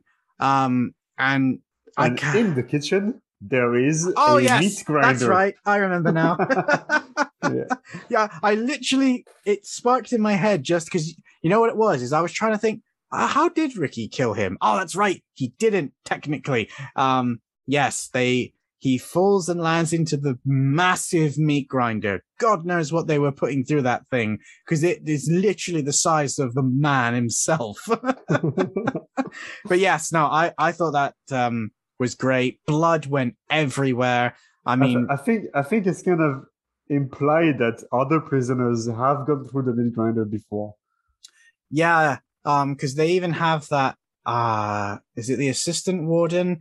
He like puts another prisoner or, or a guard through it, doesn't he? And he like offers Yeah, offers the what comes out the other end back to him. Like, there you go. Now you can have some food. And it's like, ugh, that's grim, dude. so yeah, it's a very bloody scene with the warden. But it, it gives you this great shot of Ricky absolutely covered red. Um, I think that's another great shot. Like that shot and the uh, opium fields, oh, the poppies burning. Those two, you know, you could put side by side as framed shots, and I'm like, there you go. That's the story of Ricky right there. So there was there was so much blood during the scene that uh, the actor actually couldn't wash it off for days after. that after doesn't surprise shoot. me. Yeah, yeah. It took it took several days for him to be able to wash it off, and I think the amount of blood comes close to uh, the the lawnmower scene from Brain Dead. Yeah, yeah, I Yeah. agree with that. Yeah, I mean, I think the amount of blood but even blows away anything in the Evil Dead films, to be honest, as well. um, it is funny though, because there is one thing. There's like not a negative as such, but it, it did make me chuckle. You have, I think I even wrote it down. Yeah, I did. So there's a there's a moment where Ricky um either punches him or throws him. I can't remember exactly what he does, but basically the warden goes flying, as I said, and in that sequence, they it's a wire work, which uh, I would have been able to tell anyway, but that particular scene, they don't appear to know how to hide the wire. So they make the very bold decision to just not. and all of a sudden, there's just this quite obvious harness and a wire. And I'm like, oh, and then it's gone. But it just made me sort of go, I almost feel like that wasn't supposed to be there. As he just gets yeeted across yeah. the room. Which is funny because um, obviously the warden dies, the riot's going on. Uh, Ricky takes the warden's head off and basically tells the prisoners and the guards to stop fighting because it's over. You know, both the wardens are dead. What's the point in continuing the bloodshed? And then he has probably, I'm not going to say the most iconic shot in the film, but it's definitely the one that I think people are the most familiar with. And that is him running at the wall. His hand starts glowing and he punches the wall that, and the entire wall just shatters. And, you know, this is him free, um, giving a big mi- middle finger to all the authority and all the prisoners are free. And I, I laughed because much like the warden, when he punches the wall, even in like, cause I watched the Hong Kong trailer for the film and the Hong Kong trailer isn't restored in any way. So you've got all of the film grain, you've got all of the, the imperfections. You can still quite clearly see the six uh, wires that are pulling the bricks away from the wall. And I just thought, oh, that's just perfect. That's just the best ending because it just sums up this film so well. You can see the strings, but you don't care. It's like Thunderbirds. but can you can you see them in the Hong Kong trailer? Yeah. Yeah. Okay. Again, obviously it's a big TV, so if you if you were watching it on a smaller screen from far away, I don't know if you would, because that's one of the things. Like I've got Jet Li's Fist of Legend, and they did a big restoration on Blu-ray a few years ago, and uh, I also used to have it on VHS, but I've never seen the original uh, film print version of Fist of Legend, but the Blu-ray has uh, some deleted cut scenes and they're not restored. And I'll never forget the first time I watched them because not only is the film horrifically degraded, covered in grain, covered in imperfections, but it's yellowed. And I'm pretty sure that's not from age. That's how it looked originally because of the difference in cameras, the difference in screens. And I just thought the wires are that color. And I'm wondering if when this film was originally aired, if that would have actually made up, it stopped you from being able to see the wires. If they deliberately um, did that to try and match with the color grading. But I have no idea. I know that, you know, for example, when uh, I referenced Thunderbirds, it was black and white when it was originally broadcast. So you wouldn't be able to see the strings by nature of the fact that it was broadcast in black and white. But when it became in color, obviously the strings stood out. Yeah, no, they don't hide this. They don't hide the strings in that scene. Yeah, but that's okay. I mean, it's the it's the end of the film. You've seen it all, right? You- Oh yeah, exactly. At that time, if you're if you're bothered by that by that time, I I don't know what to say. oh no, no, it, it didn't bother me. It was more of a no, conversation. I know, I know, I know. Yeah. It, it was just More one of those things you, where yeah, I just because that's the that's the thing I find so interesting about watching old films when they get restored. When you then watch them and you blow them up, is how much of these things that we spot now were actually issues when the film was made. Are we just seeing things now because we can, or would we have seen these things back then? You know? and also like what you know did the audience you know, did the original audience care about this stuff Yeah, that Yeah. too. i say yeah yeah because it's so common in hong kong action movies that maybe if they see a couple of wires it's like yeah you know Yeah. wires are part of the films. You know, it's, it's Well, yeah, exactly. Um, I think it's the same as if you were to rewatch a mid 2000s film when CGI started to completely take over from practical effects. If you showed that to people that didn't grow up in that time period, they'd probably point and laugh at the CGI in the same way that some people might do that with wire work um, in Hong Kong films. But the audience of the day was used to that. Yeah, not everybody thought that the the CGI was amazing back then, but it was in every film. It was just part and parcel of watching a film at that point in time. Yeah, yeah. There's lots of American films where you can clearly see that it's like a stunt person and not the main actor, like doing you know such and such and such uh, shots, and that's fine. Like it's like we know they're not gonna put Pierce Brosnan in danger in James Bond because well they need him for the rest of the film. Like they're not gonna make him like you know jump in the air from a helicopter or whatever. Um, but uh, yeah. The question: Yes. Why didn't Ricky punch that freaking wall in the beginning? because I because I wondered this as well, and I think the whole point of the character's journey is the fact that he believes that he deserves to be there in the beginning. And as the film goes on and he sees how corrupt the place is, he realizes that actually what he, in his mind, I think, what he did, he doesn't deserve to be there. And I think as time goes on, he realizes, and the message is that neither do the other people because it's a private prison. They're not treated well. They're, they don't quite say it, but there is some subtle inferences to the fact that they are essentially slaves because they make money off of the fact that they send them out as a labor force that doesn't get paid, but they take payment for their services. And I think the film, you know, then they show you that they're running a drug empire. Then they show you that, you know, the worst criminals that should be having the worst sentences are actually the enforcers of the warden's will.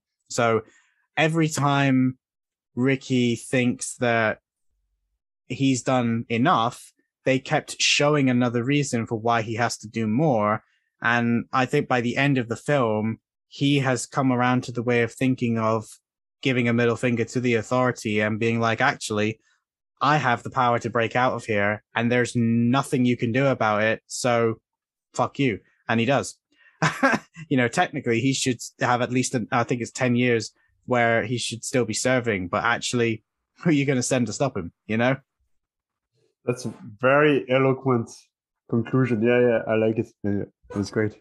Yeah, it's all about the journey of the character. Like uh, lots of people, when they see the film, they are like they they have trouble getting past that. Like the fact that if the character can do it, why didn't he do it then? Uh, you know, straight away.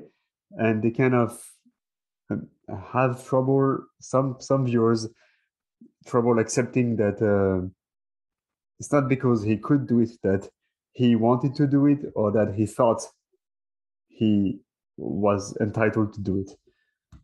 Yeah. It's it's all about the fact that he is quite clearly a good guy. And the fact that and, and you even reinforced this um, um earlier when I was saying about why he he let the guy that he thinks is responsible for killing his girlfriend off so easily when he kills him. Well, it's the first time he's killed anybody. And he thinks he deserves to be in prison. And that's almost, I think, the same reason why he won't let them remove the bullets that are in his, his body is because they're causing him pain. It's his penance. He's making up for it. He's riddled with guilt. And the funny thing is to link back to a previous episode and also to say something that uh, I know Mike has said on other podcasts is this is a common issue that I see people have with heroes, and I'm using that word loosely, um, because you've also just kind of accidentally walked into my Spider-Man episode where just because you can do something doesn't give you the right to, and with great power comes great responsibility. Yes, Ricky could just walk in, take over the place if he was an asshole, but his own moral code and his own beliefs stop him from doing so. And the fact that he believes that he should be there means that he won't go any further than just killing the worst criminals. He befriends and helps the lesser criminals, the nice guys. That's what I said right at the beginning. He's very upset that old Ma was killed and they're not treating his death with any dignity. They're just, oh, it's just a prisoner. He's not, you know, he's worth less than a dog. Well, that's not how he sees all human life. And as for some people struggling with that, I think that goes back to the age old argument of is Superman a boring character? Because Ricky's Superman in this film.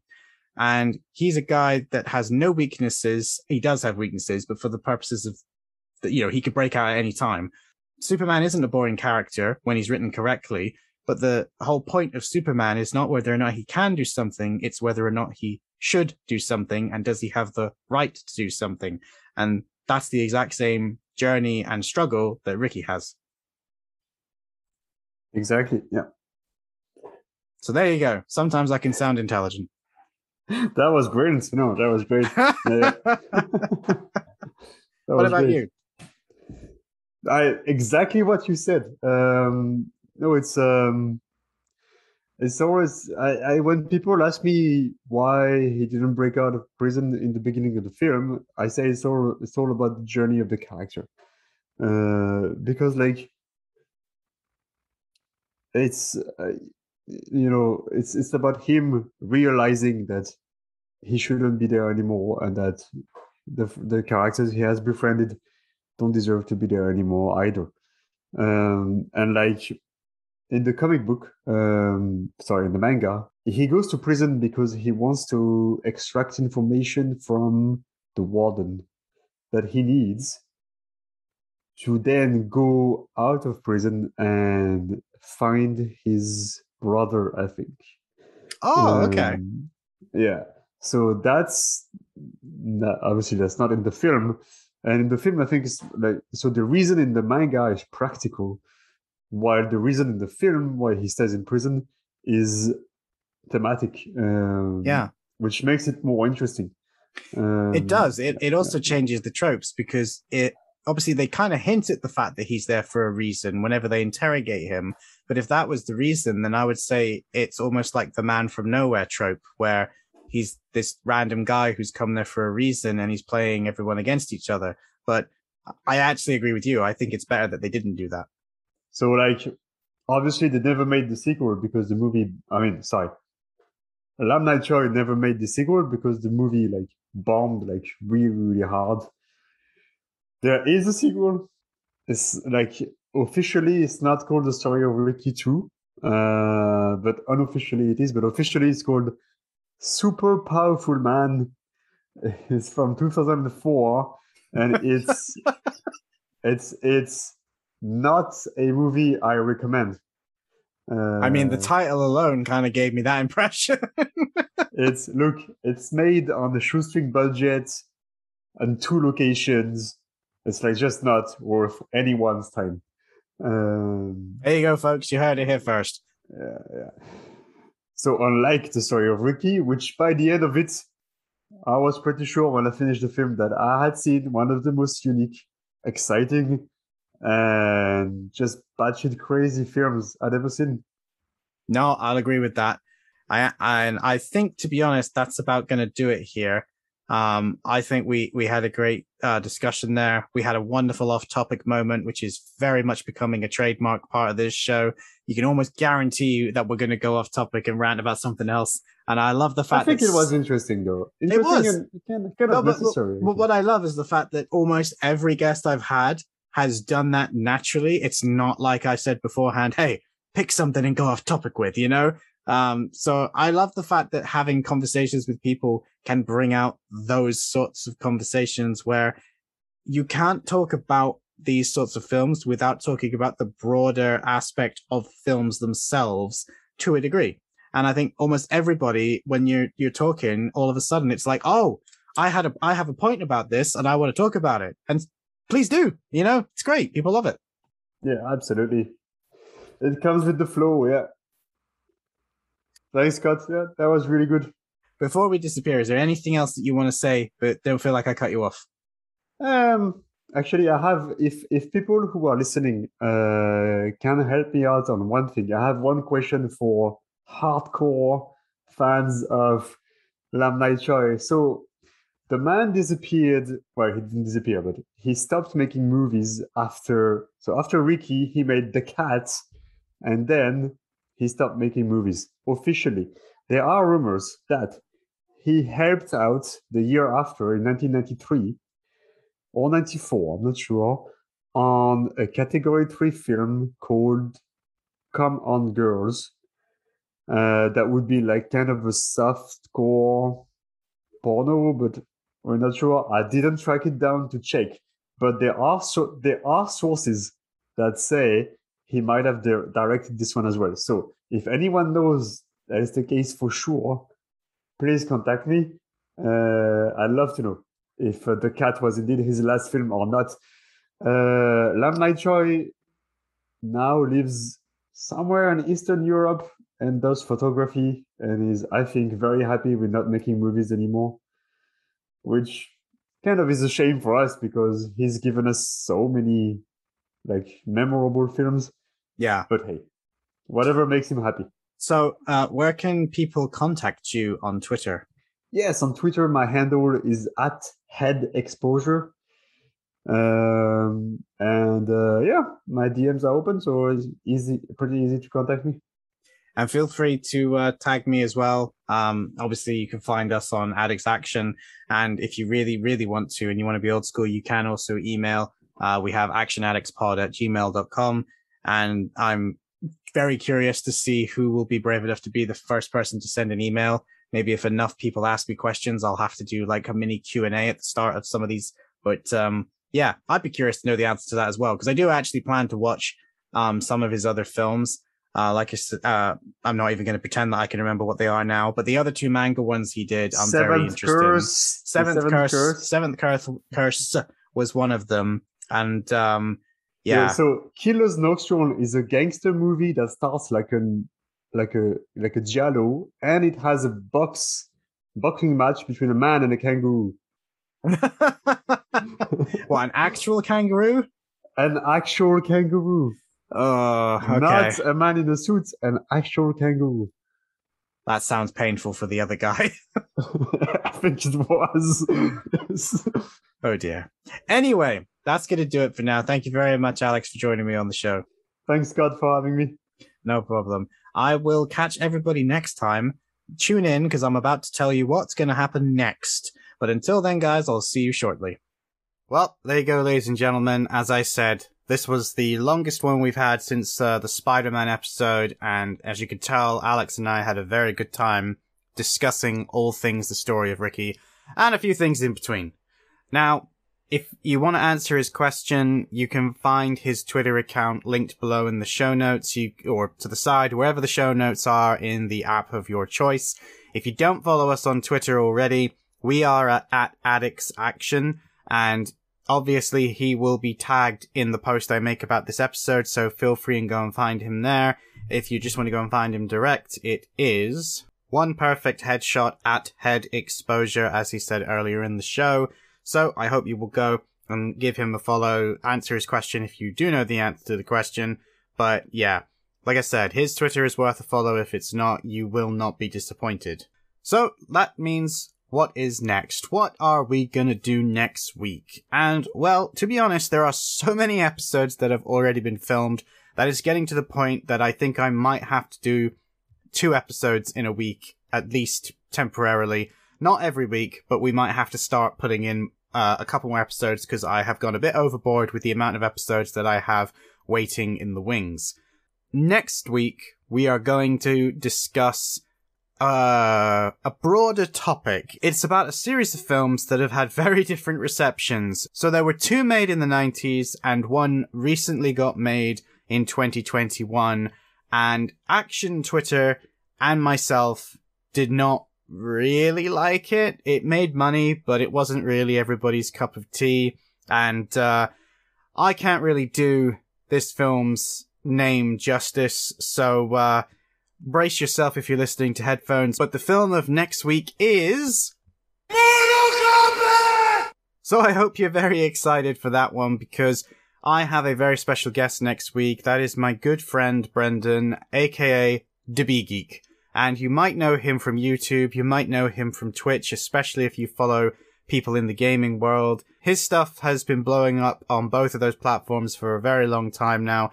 I've known him for years and I can't wait for you to hear him. He has a great passion for Mortal Kombat and he and I talk about all of the, all of it. We're not going to be just limiting ourselves to the 2021 film, though that is the majority of the conversation, but we also mentioned the 95 film. I think we briefly mentioned the horrendousness that is Annihilation.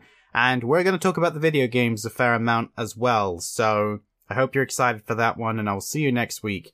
Thank you very much for getting into the action with me and I will see you in our next one. Take care of yourselves, guys. Stay safe in these trying times and I will see you in the next one. On the action